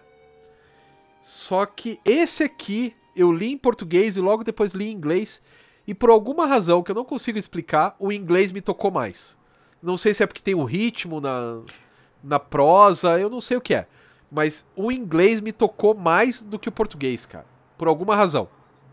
Que eu não sei definir também. E é Opa. maravilhoso. Ó, o Profinei tá dizendo que é do estoque da Amazon, não é de outra pessoa, não, que é da Amazon. Então é esse preço aí. Vamos ver. E assim. Vamos, vamos ver, vamos ver. Ó, o Álvaro disse que o, o Asterios Polyp ele não curtiu. Ok, tudo bem. Talvez valha a pena dar uma segunda chance. Ou é não, a edição em inglês, é cara. É a edição em inglês ah, que tá 223 ah, inglês. reais. É, o Stefan tá dizendo que. Ah, já acabou do Pipoque Nankin, o Moonshadow. Eita, é, daí porra. eu não. Putz, e cara, é maravilhoso. Moonshadow é maravilhoso. Eu lembro quando eu era moleque, cara, mas muito moleque, eu tava no ensino médio. Eu tinha. Acho que 14 ou 15 anos, tinha um amigo meu chamado Rafael. Rafael Serachuk, o cara é gente finíssimo, até hoje. Faz anos que eu não o vejo, mas ele continua sendo é, um cara gente fina. Ele falou, cara, você tem que ler Moon Shadow. E eu li o dele, cara. E é tão lindo. E é, putz, sério, Moon Shadow é foda. E tocou meu, o meu coraçãozinho também. O JMD Matheus e John J. Muff arregaçaram aqui, cara. Eu acho que e são... às vezes, às vezes o Kent Williams ajudando, cara, que eu me lembro que o J. Muff não dava conta de pintar tudo. E, e, realmente foi, foi revolucionário porque pro mercado americano foi a primeira vez que eles começaram a. Porque a impressão era aquela coisa da retícula ainda, né, cara? Começo dos anos 80 Sim. ainda tinha muito retícula, assim, né? E daí aqui precisava ter uma impressão mais fina para valorizar a transição da aquarela, cara. E fica. E essa. Eu comprei a minha por causa de você, seu puto. Que eu vi a tua, fiquei com inveja, vale pena, tive cara. que comprar, cara. Que é, essa aqui a inveja não é boa? Não é um sentimento bom, às vezes, cara? Não, é maravilhoso. Se, se eu soubesse que a pipoca ia lançar, eu tinha esperado para pegar o da pipoca, mas Daí eu já tinha comprado. É, eu também, não, mas eu já tinha comprado, paciência. Mas é muito lindo, gente. E é o dólar não tava 28 reais, né? Tava, Sim. sei lá, 2 para 1, era na época Esse, da Dilma ainda e tal. Esse aqui eu tenho que reler. Cara, é Kent maravilhoso. Williams também. é maravilhoso. Uhum. É... Ó, no estante virtual tem Asterios Polyp por 130 reais, usado. Vale. Né? Vale, vale. 130 por 130 vale. reais, vale. Porque, tipo. Mesmo que seja usado. Eu, eu, eu, não duvido que seria o preço que eles iam cobrar hoje se lançassem de novo. Assim, cara. Ia ser uns 100, é. 100 120. Na época ele já era uns, uns 90 reais, cara. ele comprou. já era mais caro que os outros. É. Né? Porque reza. Você tem as lendas, né? Que a Lilia Mitsunaga teve que fazer, mandar pro Mazucelli aprovar. Projeto gráfico caríssimo, tudo caro, tudo caro. O papel ele escolheu o melhor, não sei o que, tudo era caro. Né? Daí não tem jeito, vai ficar caro mesmo. Mas podia, né? Sensacional. Ó, o Tony já falou que vai comprar, só deve ter um. Corram, crianças, corram. Cara, vale Tony, eu espero que você curta, cara, porque a gente às vezes fala aqui de gibi, daí o camarada compra lá e fala, porra, cara, que merda. Não, mas, não duvido, mas, porque cara, já se te... ele... Oi? Se ele comprar e for ruim, vai ter alguém pra comprar por 130 dele. É. Então tá Isso é uma bem. coisa pra pensar. E aqui teve um camarada que falou que não curtiu, assim, né? Que não bateu, né? Mas eu Sim, acho, acho bem, um né? gibizaço, cara. Acho um gibizaço. Quem? Agora eu perdi o cara que falou. Era. Foi. Coraçãozinho. Concluo que, de- que o cara de fato ama. ó, Sim, amo. Amo. Moon Shadow toca no meu coraçãozinho. É... Vai, Liber, qual que é o seu? Cara, agora eu vou trazer um que talvez seja polêmico. Porque eu tô falando dos revolucionários, que são aqueles que eu considero marcos, assim, né? O... Não é só questão da linguagem. Nem, que nem perguntaram ah, se você acha bom ou não, mas é uma questão de marco. A gente passou os anos 90 na miséria aqui no Brasil, né? Tipo, tabela, quebradeira, incerteza. Bem diferente de hoje, que a gente tá bem, tá estável, tá seguro, né? Tá bem conduzido, tá bem governado. Mas os anos 90 foi, foi meio, meio, meio, meio, meio complicado, assim. E daí, em 2001, saiu a editora Via Lettera e eles publicaram isso aqui. O 10 pãezinhos. O Girassol Elo. Por favor, Escama, fique à vontade para falar, né? Do, disso aqui, que eu acho que você vai ter muita coisa para dizer, né? Ah, Mas assim, ô que Silvestre, oi Silvestre! Tudo jóia? Hihi. Não, mas sabe qual que é o lance?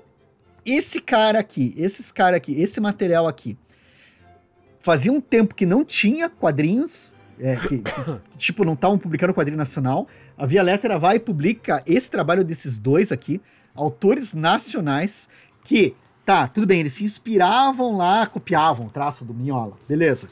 Mas eles também estavam começando, tinham um bocado de originalidade no jeito que eles conduziam a história, influenciou muita gente, assim, inspirou muita gente. Eu até também me, me- não vou é, negar, assim, que foi um material que eu achei muito bacana na época, assim, que, porra, e daí eram esses brasileiros fazendo, né? Os gêmeos, o Moon e o Bá. Então, assim, eu coloco aqui como revolucionário porque foi um, um dos primeiros títulos, assim, um dos primeiros livros que saiu, né? De autor, assim, na- depois daquele inverno nuclear dos anos 90, né? E eu acho que aqui estavam as raízes daquele que seria o nosso quadrinho, né? Do, do Nacional Brazuca, né? O quadrinho Brazuca do século XXI. Querendo ou não, eles estão ali, 2001, 2000, lançando isso aqui. Não sei até se não era. Não sei se era 2001 ou era 99 ainda, cara. Mas aí, a- a- esse daqui eu comprei na finada Rock Raccoon, que era outra Olha, que tinha aqui nos anos 90, né? E puta, cara, eu sei que eu curti bastante quando eu li. Acho que influenciou bastante gente, acho que tem muito muito a ver assim e quis colocar aqui. Eu acho que faz sentido, cara. O prefácio era da Laerte. A edição era de 2000, cara. Acho que o quadrinho Brazuca, tipo assim, se for dar um start pra mim é esse daqui, cara. Começa século 21, esses carinhas aqui. é. co- começou mal, Ah, né? Apesar porque- de, Se- por favor. Por não, é que às favor. vezes, às vezes eu me ressinto de chamar o Grant Morrison de pretencioso quando eu vejo esses caras. O Grant Morrison parece um balde de humildade e pé no chão perto dos gêmeos, cara. Eles são os caras mais pretensiosos do quadrinho nacional de longe. Eles acham que fazem uma coisa ao nível do Shakespeare. Eles têm certeza, inclusive, que eles são, assim, pau a pau com Camões, né? Então temos Camões e Mumbá. Então, putz, Tem- cara, não dá, não dá, Tem- cara. Tem Camões Não e dá. Né? Isso, isso. Cara, sem falar que pessoalmente, daí que não dá de vez, né? Porque, assim, eu não conheço o Grant Morrison, né? E eu já tive o desprazer, né, de conhecer os caras e tal. Puta, numa arrogância, cara. Uma pretensão. Sério, eles acham que eles são Camões, cara. Tipo, uma mistura de Camões com Shakespeare com Dante Alighieri. Somos nós. Nós que fazemos dois quadrinhos e no terceiro a gente coloca um animalzinho fofo. Falando uma frase do Paulo Coelho ou uma frase de qualquer coach. Aliás, é... eles podiam ser coaches, né? Podia ser coaches, porque é tudo frase de coach, assim. Vai lá, força. Sem você, o mundo não existe. Sa Nossa, cara. Mas é chato, chato. Puta, mas é chato. Eu parei de ler quadrinho nacional por causa desses caras. porque era chato demais. Viu como foi revolucionário, cara? Foi, foi. Não dá, pra dizer Marcou. que não é, né? Não, mas isso que eu acho foda, Como, Escama, porque, o, porque como veja, o camarada que fez o Young Blood, né? veja, veja. Eu, eu, eu, eu, a, a respeito, assim, perguntaram aqui, ah, um clássico, um- uma obra revolucionária que você não acha tão boa. Esse gibi aqui, cara, na época eu achei incrível. Eu realmente, porra, que bacana. Daí veio depois o outro, daí eu, ah, que legal. Aí aconteceu de eu ir numa lançamento com eles e conversar com eles. Prejudicou um pouco a minha fruição da obra, assim, pro resto da vida. Sabe? Mas assim, a parte isso, a parte das considerações, assim, que. E, e, de novo, né? Não vou nem discordar do que você falou aí. Acho que foi legal você ter falado, assim, que acho que você expressa. Você não está sozinho nessa sua opinião. Acho que você deu voz para diversas opiniões, assim. Mas ainda assim, eu coloco assim, né, para para bem e mal, foi um, um, mar, um marco ali, né? Eu acho que foi um marco. Mas eu, eu cara, eu, eu, eu concordo com você. Ah, cara, eu acho eles.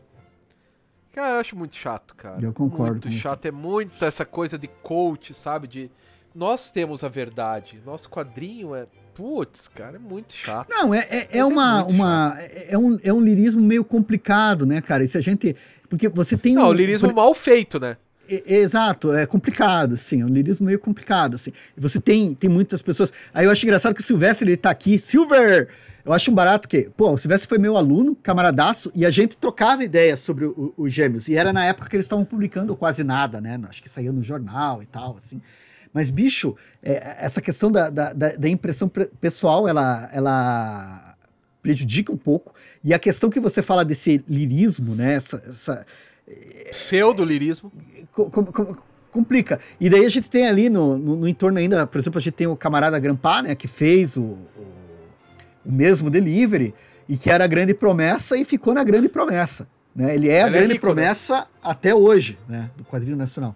Então, e, e você Ele tem é essa questão do, do, do, do. Como é que é? Do ego, tem a questão.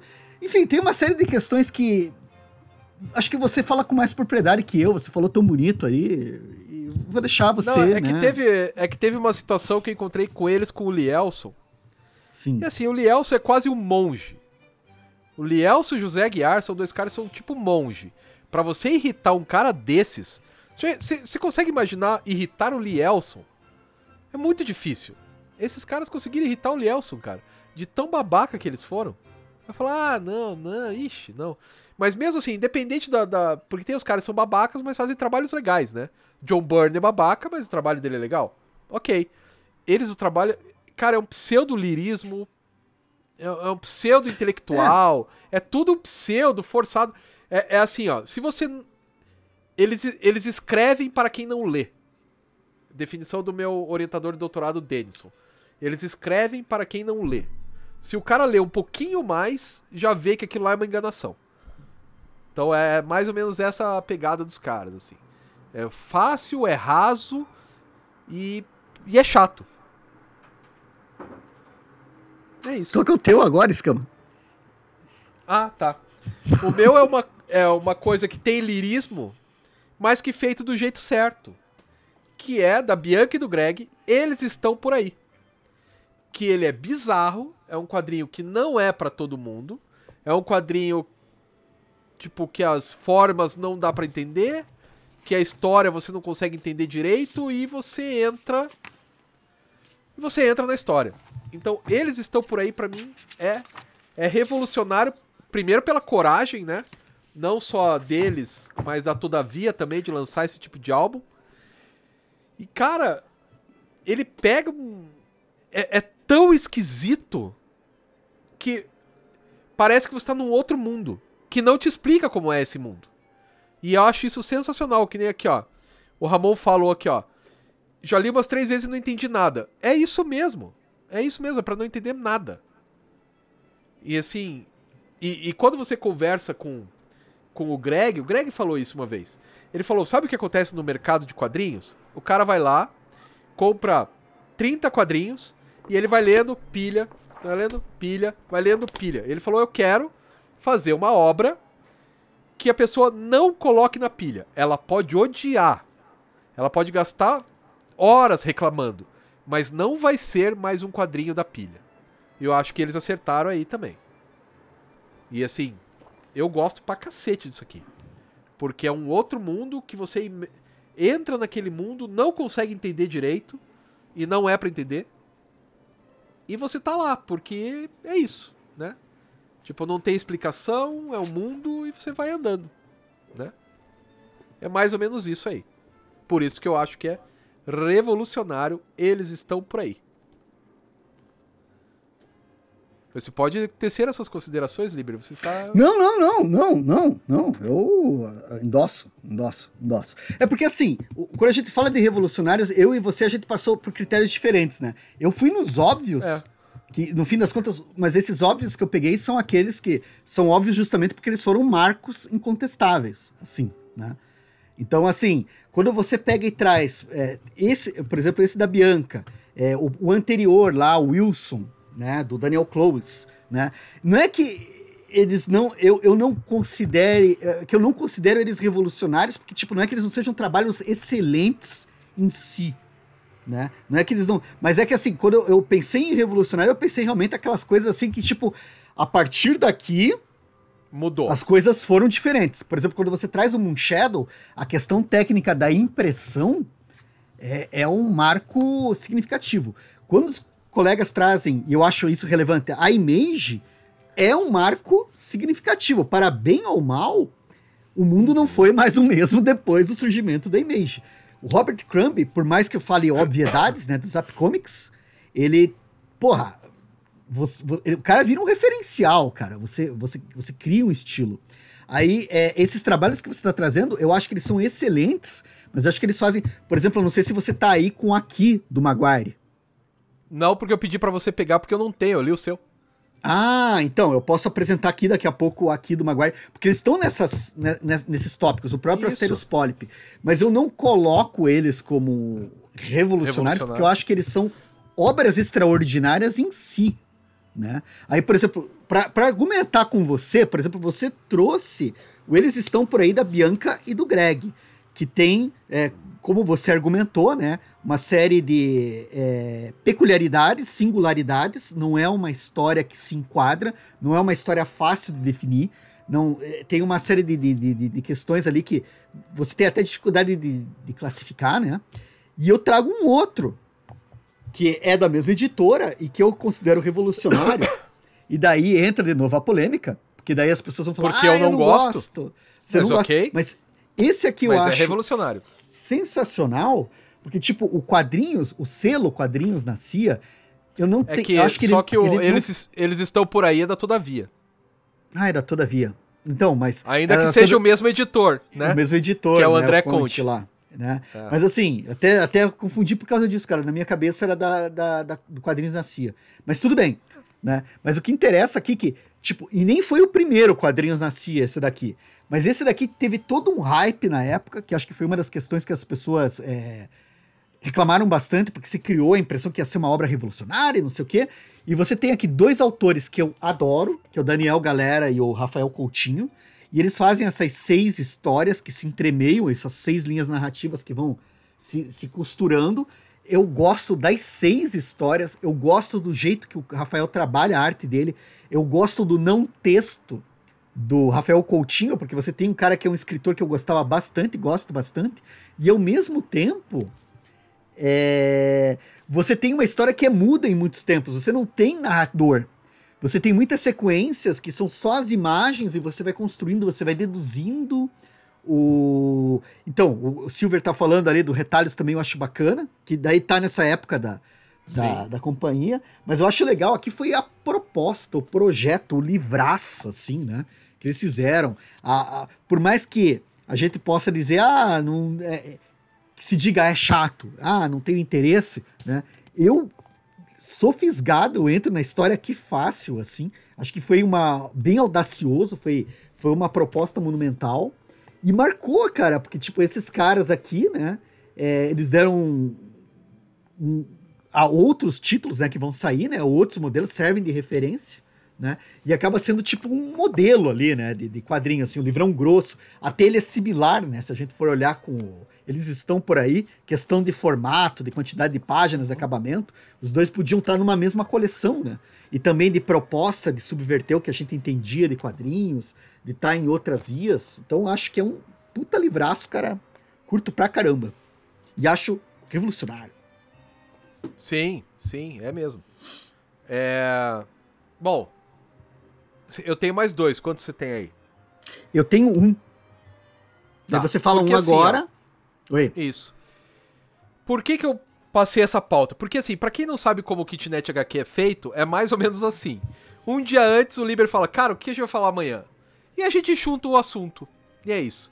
A exceção do último que a gente tinha previsto antes, porque era pra, pra Sofia participar, o resto a gente faz as coisas na hora, né? E, e a Sofia, né, minha enteada, ela tava aqui, eu fui lá na Itiban. E por causa da minha ida à Itiban, é que eu sugeri a pauta de Revolucionário. Porque eu lembrei de dois quadrinhos. Um deles eu recomprei, que eu já tinha comprado, sabe Deus aonde foi parar.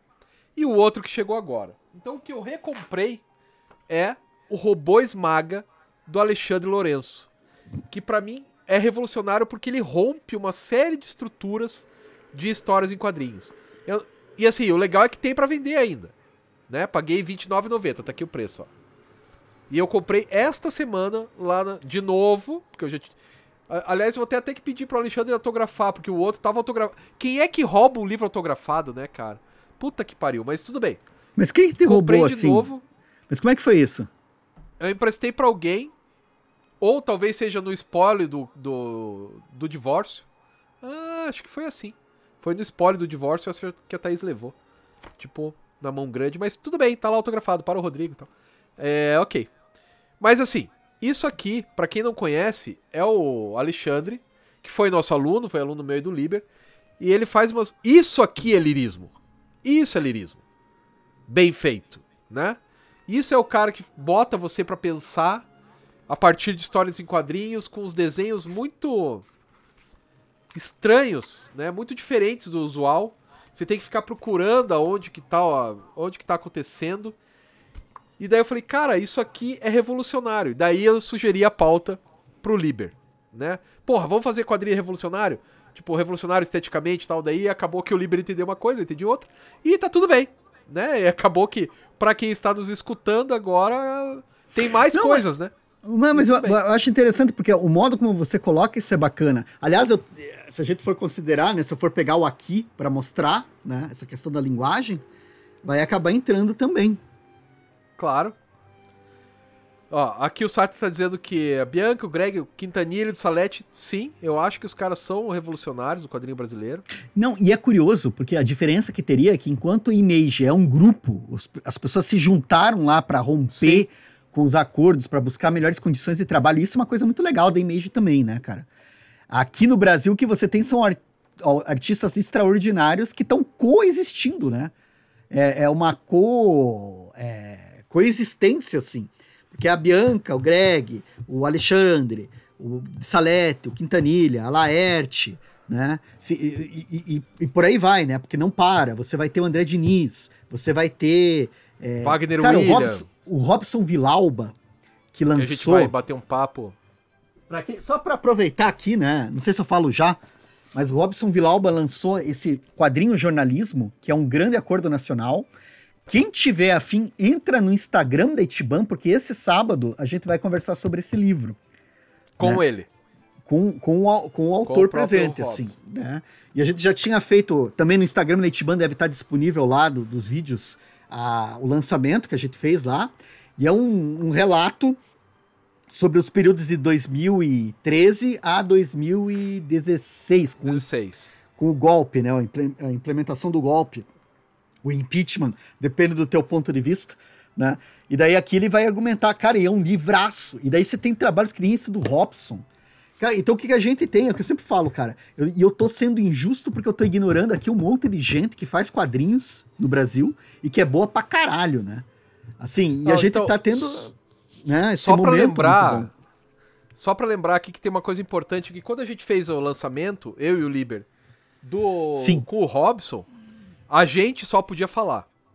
E nesse sábado é uma roda de leitura, então todos vão poder falar, todos vão poder conversar com o autor e tal. É outra, outra dinâmica, né? Eu e o Liber só falamos, por favor, fale. Ó, oh, que legal, por favor, fale. A gente se mete muito pouco, né? Mas para as pessoas. Então, quem tiver interessado de bater um papo com o cara e tal, e, e ver o que, que ele tem a dizer, porra, vale muito a pena. O Silvestre perguntou uma coisa importante. A coleção Oi. MSP é revolucionária? Sim. Sim. Eu Mas acho que é. Você sabe o que eu acho engraçado? É a coleção MSP, é a turma da Mônica Jovem, né? Esse, é. Esses dois, a turma da Mônica Jovem eu também considero revolucionário porque você tem um, um. A Mônica é uma instituição cultural brasileira. O Maurício, ele tem um peso nas costas, porque, tipo, ele brinca com algo que não é as crianças que escolhem, são os pais que leram e que dão para as crianças porque eles leram e passaram bons momentos com a turma da Mônica e passam para os filhos e assim vai. E daí você ter a coragem de adotar um estilo novo, fazer esse movimento é muito bom. E as gráficas MSP, acho que elas vão para esse lado também, né? Eles estão então, por aí, então, falamos. É, Sim. Bruno, a gente já falou do Will Eisner também.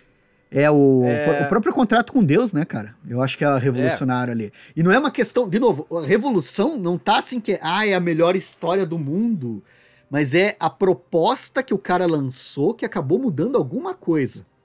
Saca? Isso que eu acho que, é, que eu entendo, assim, por revolução. Que daí a gente entendeu diferente, né, o escama, mas. Né, tamo junto é, aí. Tudo bem. Ó. E até, inclusive, eu ia falar isso, cara. Eu posso colocar meu último aqui? Olha, o André tá aí, cara. Veja André! só. O Lazareto que some. A última vez que eu vi ele foi no aniversário do filho dele e o cara some. Desaparece. É, André, cara... você é um merda, mas a gente gosta de você mesmo assim. Não, sensacional. E se puderem, procurem Agência Atômica no Instagram, que eu trabalho com o André, assim que, que é, é indescritível. Só vá o ver. André é, foda. é maravilhoso. E, cara, então eu vou falar do meu último e daí eu vou pegar o, a... o aqui. O aqui, né? Mas assim, o, Chico, o, já falaram que a gente tinha esquecido o Chico, e é verdade, o Chico tá aí também, é, e tá lançando agora a é, Carniça e a Blindagem Mística. Não li ainda, mas eu vi no, a resenha no Universo HQ dessa semana, em resenha, né, o vídeo deles, eles mostram as artes, tá uma... É que é o Chico, né, velho? O Chico, Chico é foda. Chico é... Puta merda, cara. Ele é foda. Mas daí, eu vou... agora eu vou falar do meu revolucionário. Meu último revolucionário. Né? Aí, ó. Mano. Greg Stella, Paulo Leminski. Obrigado. É. Então, meu, meu revolucionário é esse aqui. Achados e Perdidos do Damasceno Garrocho e no caso do Ito, que fez a trilha sonora porque tinha um CD que acompanhava. E daí você vai me dizer, mas o que, que tem de revolucionário? Foi o primeiro quadrinho independente feito no Catarse, em 2011. Então eles começaram a explorar essa ideia do, da, do financiamento coletivo. Eles foram a primeira obra feita nesse esquema, lançada lá no FIC de 2012, assim, né? se não me engano, 2011, 2012. E aqui, bicho, o que eu acho alucinante é que eles não só fizeram isso, como eles também usaram softwares livres na concepção de todo o projeto. Então não tem aqui nada da, da, da, da, da Apple, não tem nada aqui da, lá da, da, da, Adobe. Isso aqui tudo foi feito com software livre, comunidade, código aberto, assim. Então, nessa questão do independente, do, do, do, da diferença, assim, né? De você sair do, do mainstream e procurar meios alternativos de verdade, é um, um exemplo, eu acho, revolucionário, porque depois deles, do sucesso que teve, teve repercussão. Aliás, é um material que devia ser republicado até, né? Teve uma puta repercussão.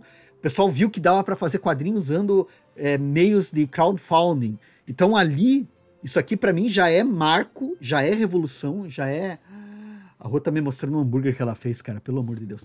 É, já é marco, já, é minutos, já é revolução, assim. É, é marcante e a história é muito boa. E eles dão aqui uma sensibilidade, uma linha narrativa, né? De, de história jovem, de, de, de, emoção, de contato que ia ser repetida, não repetida, mas que ia ditar uma linha. Se a gente tinha o humor da, da chiclete com banana lá nos anos 80, né? Aquele humor anárquico, esse aqui dá um, eu acho que é um marco no qual você vai colocar, por exemplo, as histórias do Valente, do Vitor Cafage junto, né? O Vitor Cafage em si, A gente tem o Valente, É mas cunhado, a gente tem. né? Né? Cunhado. Cafage é cunhado. tudo em família cunhado. ali, né? O, o, o circuito ali Belo Horizontino, né? Que é do caramba também, pessoal de Belo Horizonte. A gente tava falando do Oblivion outro dia, que você fez um- uma resenha, e eu fui ler o Muito material bom, do. Oblivion, e, cara, coisa finíssima, assim. Então, se tem material, produção, assim, de alternativos, com lei de incentivo, com crowdfunding, e acho que esses caras aqui, eles foram um, marco inicial, né? Porque eles mostraram um caminho que podia ser, mostraram uma forma de contar a história que muitas pessoas seguiram por esse ritmo, por esse gênero, assim, né? De sensibilidade, de, de, de melancolia, de lirismo, assim, de, de- emoções, relacionamentos. E, cara, pra mim é um material que a única coisa que eu lamento é que eu não sei onde é que eu consigo ele de novo. Mas, assim, o É, Garrocho o seu. Damasceno, Eu mar- o pra mim, marcaram história. Marcaram história com isso. Então, aqui, ó, só pra lembrar aqui que o Christian. Não, Christian, a gente não vai falar do velho barbucho. Porque, velho bruxo barbudo. barbucho, veja só. Porque Não. a gente queria mostrar umas coisas diferentes, assim, né? Na Mas verdade, eu falei, né? Eu falei lá atrás, eu Ah, é, citei o do Watchmen Watchmen. dentro do pacotão. Mas também, É. é. é que, é que isso que é foda, cara. Essa coisa que você falou, a gente combina essa questão da revolução do jogo. É, A gente poderia trazer aqui o Building Stories do Chris Ware, que eu tenho ali Isso. também. Que, que, que para quem não sabe, cara, não sei se eu pego ali, se, se, se, se dá tempo, se Ah. você quer. Pega aí, pega lá. Pera aí. Esse Building Stories também é. Deve ter 3 metros de altura o gibi, cara. Eu nunca comprei ele. Bom, primeiro porque é caro pra burro. E é hoje em dia que eu não vou comprar, que tá mais caro ainda. Mas olha o tamanho do negócio, cara. Aí não, né? Não. Mostra o Building Stories antes que eu tô falando como ele é grande, cara. Voltei. Então, Build Stories é isso aqui, ó. Cara, é enorme esse negócio. É uma Enorme. caixa. É uma caixa, né? É uma caixa com tampa, instruções. Aqui estão os dados catalográficos do livro. Foi lançado só nos Estados Unidos isso aqui. E você vai ter uma história que é contada em posters, em diagramas, em livros que parece livrinho ilustrado, com capa dura, com encadernações diversas. É o Chris Ware, né, cara? Você vai ter desde literalmente tiras em quadrinho, né? Um livrinho que é uma, uma filipeta. Né? É. E você vai ter. Eu adoro esse aqui, cara. Peraí, que esse daqui dá trabalho pra tirar. A gente tava falando lá do. Olha o tamanho disso aqui, cara. Olha o tamanho dessa página aqui. Daí o livrão, assim. Ó, isso aqui. Cara, é, é muito intenso. E é uma história só, só que ele dividiu em 18 publicações diversas aqui. E você não tem uma ordem para ler, né? Você começa a ler na, na, na ordem que você quiser. Pegou o primeiro que você pegou, do maior para o menor, e você vai construindo essa história dessa personagem à medida que você vai lendo. Né? É um material assim que eu acho. E para variar, né? Melancolia, existencialismo, aqueles quadrinhos que faz você se sentir um merda. É, porque é a proposta do autor, né? Assim, mas eu, eu gosto bastante, assim. Cara, e tem mais. Quer ver que legal, cara? Porque, tipo, parece Natal, né? Eu me lembro que eu montei isso aqui, são 18, assim, cara. Tem um tabuleiro aqui, cara. Tem uma Cara, história é que é um muito- tríptico. Ó. Tipo, tu Quadríptico, olha pra um né? lado. É, é, é- e é, é um, um tabuleirão, ó. Papelãozão, assim, com as plantas da casa. Daí você abre aqui, tem todo, né, o desenvolvimento da história. Cara, olha isso, velho. É. E daí você vê isso daqui, junta com o outro. Daí tem uma. Cara, tem essa daqui que é. Tipo, é uma tira. É isso aqui só. E você vai pegando esses fragmentos, você vai lendo e você vai montando a história dessa personagem. Né? Cara, até dá, dá dó de, de, de, de- mexer com isso aqui. De abrir. A gente vai amassando. assim. É, dá um dozinho assim. Deixa eu ver essa daqui. Essa aqui é grande também. Essa aqui é grande também. Essa aqui é outra gigante, assim. Né? E tipo, Cara, isso tu é vai. maravilhoso, cara. E, e daí qual que é a ordem? Não tem, né? Cara, diz que os caras falaram que parece que tem. Não sei quantas milhões de possibilidades de ler a história, dependendo da ordem que você faz, né? Por causa das combinações aqui. E é um material. Puta que pariu, velho. É lindo, lindo, lindo, lindo, lindo. E eu queria ver, para trazer isso aqui pro Brasil, eu acho que é. Ah, não traz, cara. Né, cara. Não traz, não Oi? traz. Não porque, tem como. Porque que, que, você não tem público quanto... pra isso, bicho. Não, e quanto que ia sair isso aqui, né, cara? Pois quanto é, que ia então. custar isso aqui? Né? E daí você tem livro também, tem um álbum aqui, um livrão. É, não, não tem. Um isso aí deles... vai sair 500 reais, cara. Nossa, pior que é. Né? nacional. Não dá, né? né? Gibizinho. E é tudo a mesma história, né? São todos fragmentos da mesma De uma história. mesma história. Que é essa senhora aqui, né? Essa moça que tem. Ela tem uma prótese, né? ela não tem uma das pernas. E, tipo, você vai construindo a vida dela, você não tem a ordem, não tem numeração nem nada. Você vai lendo, né? E você vai montando a história dela dentro da tua própria cabeça, assim, cara. Primoroso. Primoroso. primoroso. Então mostra o aqui. Então, vou mostrar o aqui. Aqui. Quem não conhece do Richard Maguire, era uma história que foi publicada na revista Raw originalmente. Ela tinha, acho que quatro, oito páginas. E o cara daí desenvolveu para isso aqui, né? Então, isso aqui, o aqui. Eu tenho a edição americana, então a minha tá here aqui. Já saiu aqui no Brasil pela Companhia das Letras. Não sei se está disponível ainda. Você tem capa, capa dura, primeira frente, janela, atrás, muro, chaminé. E daí quando você abre, já de cara, você vai ver aqui na página de guarda a janela e a, e a, chaminé. E a lareira. E esse lareira. A, a lareira. E esse enquadramento que vocês estão vendo aqui, né? Esse enquadramento é o mesmo ao longo do livro inteiro. Você vai virando as páginas, vai mudar a iluminação, vão mudar os detalhes, só que vão mudar também os anos. Começa a aparecer aqui no cantinho uma tarjinha dizendo 2014, 1957. E tipo, o que você faz é você passear no tempo nesse canto, nessa quina. E o canto da sala fica bem na dobra. Gente, tomar banho, cara. Isso aqui é porque, maravilhoso. Porque uma cantinho. história, uma, uma arte sequencial, uma história qualquer que tenha sequência, ela trabalha o tempo e o espaço. E aí ele abriu mão do espaço. Trabalha apenas o tempo. Não tem, o espaço é sempre o mesmo. E, é, e esse esquema que o esquema fala, dentro desse espaço compositivo, ele vai colocar painéis, e daí dentro do, de um painel você tem um ano, e daí vai ter aqui a data, Fora você tem um outro tempo e num cantinho aqui você tem um gatinho saindo que está em 1999. Então aqui eu tenho 1955, 1989, 1999. E você vai passeando, vai vendo fragmentos e vai montando a história. Só que, por exemplo, você vai ter assim, mil anos antes de Cristo. O mesmo canto. O que, que você estaria vendo? Daí é uma região, né? E, e cara, nossa, e, e, são umas páginas muito lindas, assim.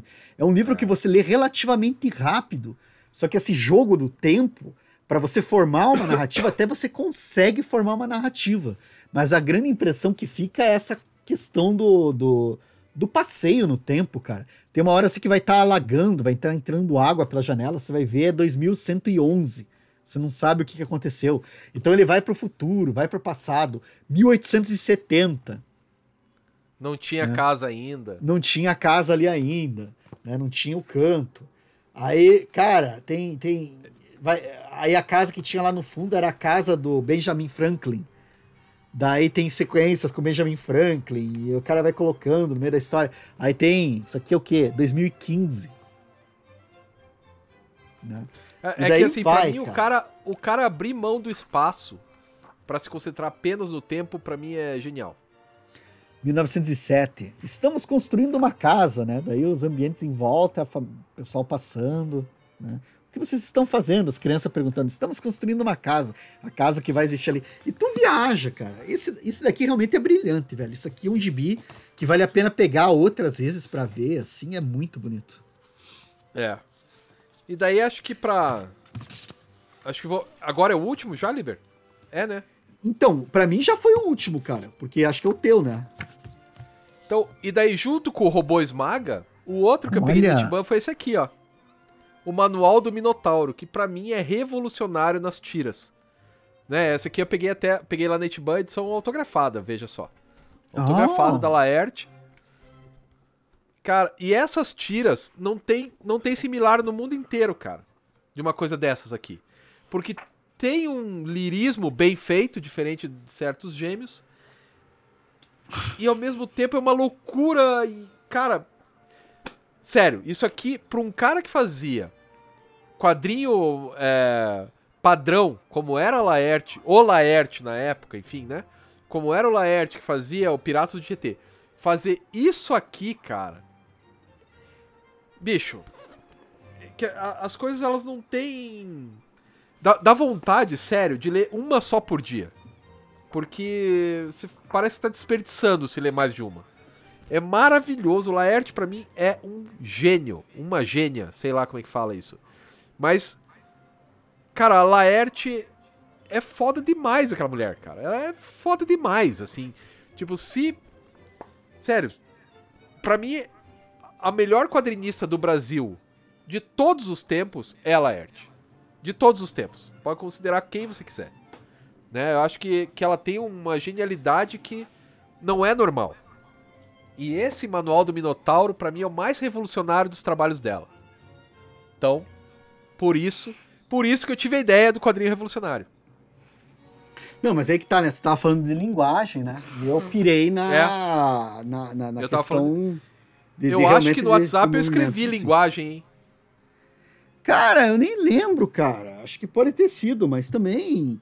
Daí, se- provavelmente, se eu tivesse feito, a gente chegaria nos mesmos de novo, né? É. Não, eu, eu escrevi assim, ó, tô vendo aqui. É, os quadrinhos revolucionários, entre aspas, coloquei, do ponto de vista estético. É. Mas tudo bem. Ok. É que também, muitos do que eu apresentei aqui eram estéticos também, né, cara? Exatamente. Que tipo, claro, claro. todos Não, eles, e assim, verdade. É mais coisa pro pessoal procurar, pro pessoal conferir e tal. Sim. Na verdade, é, os nossos encontros na quarta é, é apresentando quadrinhos e o porquê que eles são legais. É só isso. Sim, e é bastante Daí a gente quadrinho. tem um Nossa, é tema- bastante quadrinho. A gente tem um tema central só pra não ficar chato, né? Porque lá na rádio precisa ter um tema, que senão. Né? Nossa, eu, eu tava vendo aqui, tem, tem bastante comentário que era legal de dar uma olhada, assim, cara, do, do pessoal, assim. Por Né? exemplo. Por exemplo, o Sartre coloca aqui um sábado qualquer como revolucionário. Mudou a relação dos quadrinhos com a web no Brasil. E tu pesquisou isso, né? Eu pesquisei, cara, e ele não é tão revolucionário, não. Quem fez isso antes foi, por incrível que pareça, o Mutarelli. Né? Naquele. Como é que era o nome? Cybercomics? No Cybercomics. Que daí Ali não era mais só o Mutarelli, né? Era uma galera em volta. Era uma galera, uma galera. Final dos anos 90, né? É, que Primeira- a internet ainda tava começando e tal. Mas sim, o Sábado Qualquer deu, uma, deu um gás nisso aí, né? Uhum. Mas antes dele teve, tinha o Malvados, que foi o que eu fiz meu, meu mestrado. Então tinham outros, mas ele é, importantíssimo, né? O Sábado Porque Qualquer daí é a, gente, daí a gente tem até uma terceira opção, né, de, de revolucionário. Porque eu pensei aqui em revolucionário marcos, alguns marcos assim, na, na trajetória histórica, né? Você pensou na questão da linguagem. E a Coriander comentou aqui, eu acho interessante, né? Sobre o, o quadrinho revolucionário para si mesmo, né? Por exemplo, ela falou que foi Corto Maltese para ela, né? Então, assim, é, eu acredito que. E daí isso que é legal, né? Porque cada um de nós tem uma história em quadrinho Claro. que você leu e que te virou do avesso, assim. Te, te, te... Pra mim, eu sempre falo, né? Foi o, o Cavaleiro. Apesar de todos os problemas que existem na época, foi assim um troço que me deu uma chacoalhada que, que eu não sei, eu não seria a mesma pessoa se eu não tivesse lido aquele gibi, eu acho. É, Sabe? Pra mim foi o E- contrato com Deus que me deu o contrato com Deus. Eu fui, fui o, o pacotão do, do cavaleiro, assim. E, e daí tem outros, né, cara? Eu, eu, eu ia colocar aquele revolucionário, mas acho que ia ser muita sacanagem. Mas pra mim, o meu revolucionário também é o Sandman, né, cara? Porque, tipo, Lógico. foi o gibizão que eu li e eu achei, assim, pá! Foda, cara. Foda, foda. Me transformou, assim. E eu acho legal essa, essa interpretação, assim, né? O gibi Ó, o- que te transforma, né? O Bruno falou um negócio legal aí do Dragon Ball. Isso eu não sei. Como a Glória Pires, não sei opinar. Mas Não, se você tá dizendo, a gente acredita, Bruno. Sim. Ó, ó, Tem, Ó, tem- daí- tem- Oi. O Golias, o Tom Gaud, que a galera tá falando. Acho muito O maneiro. Christian tá perguntando se vai rolar uma resenha do Manual do Minotauro. Eu não sei se eu sou capaz de fazer. Eu acho que me falta elementos pra fazer uma resenha decente sobre ele, cara.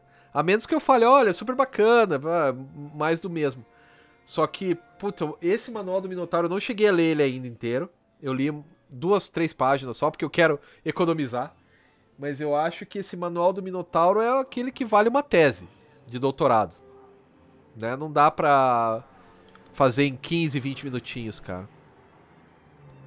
Então, acho que eu não vou fazer não. Eu tenho cagaço, chama cagaço isso aí. Não sei Ó, se o alguém Beto tá. falando que a primeira tatuagem foi do Corto Maltese.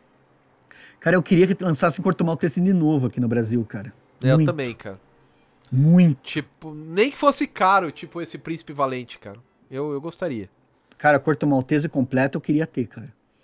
Eu tenho pedaços, assim, né? Coisas que a Pixel lançou.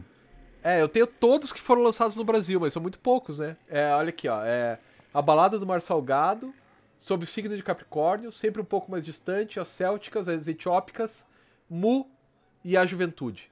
Só. Isso foi tudo que saiu do Brasil. É, eu, eu tenho alguns desses só, não tenho tudo, não. E tá difícil pra achar. É. Aí eu tô Sim. falando da Mafalda, do, do Sim. Kino, que é Sim.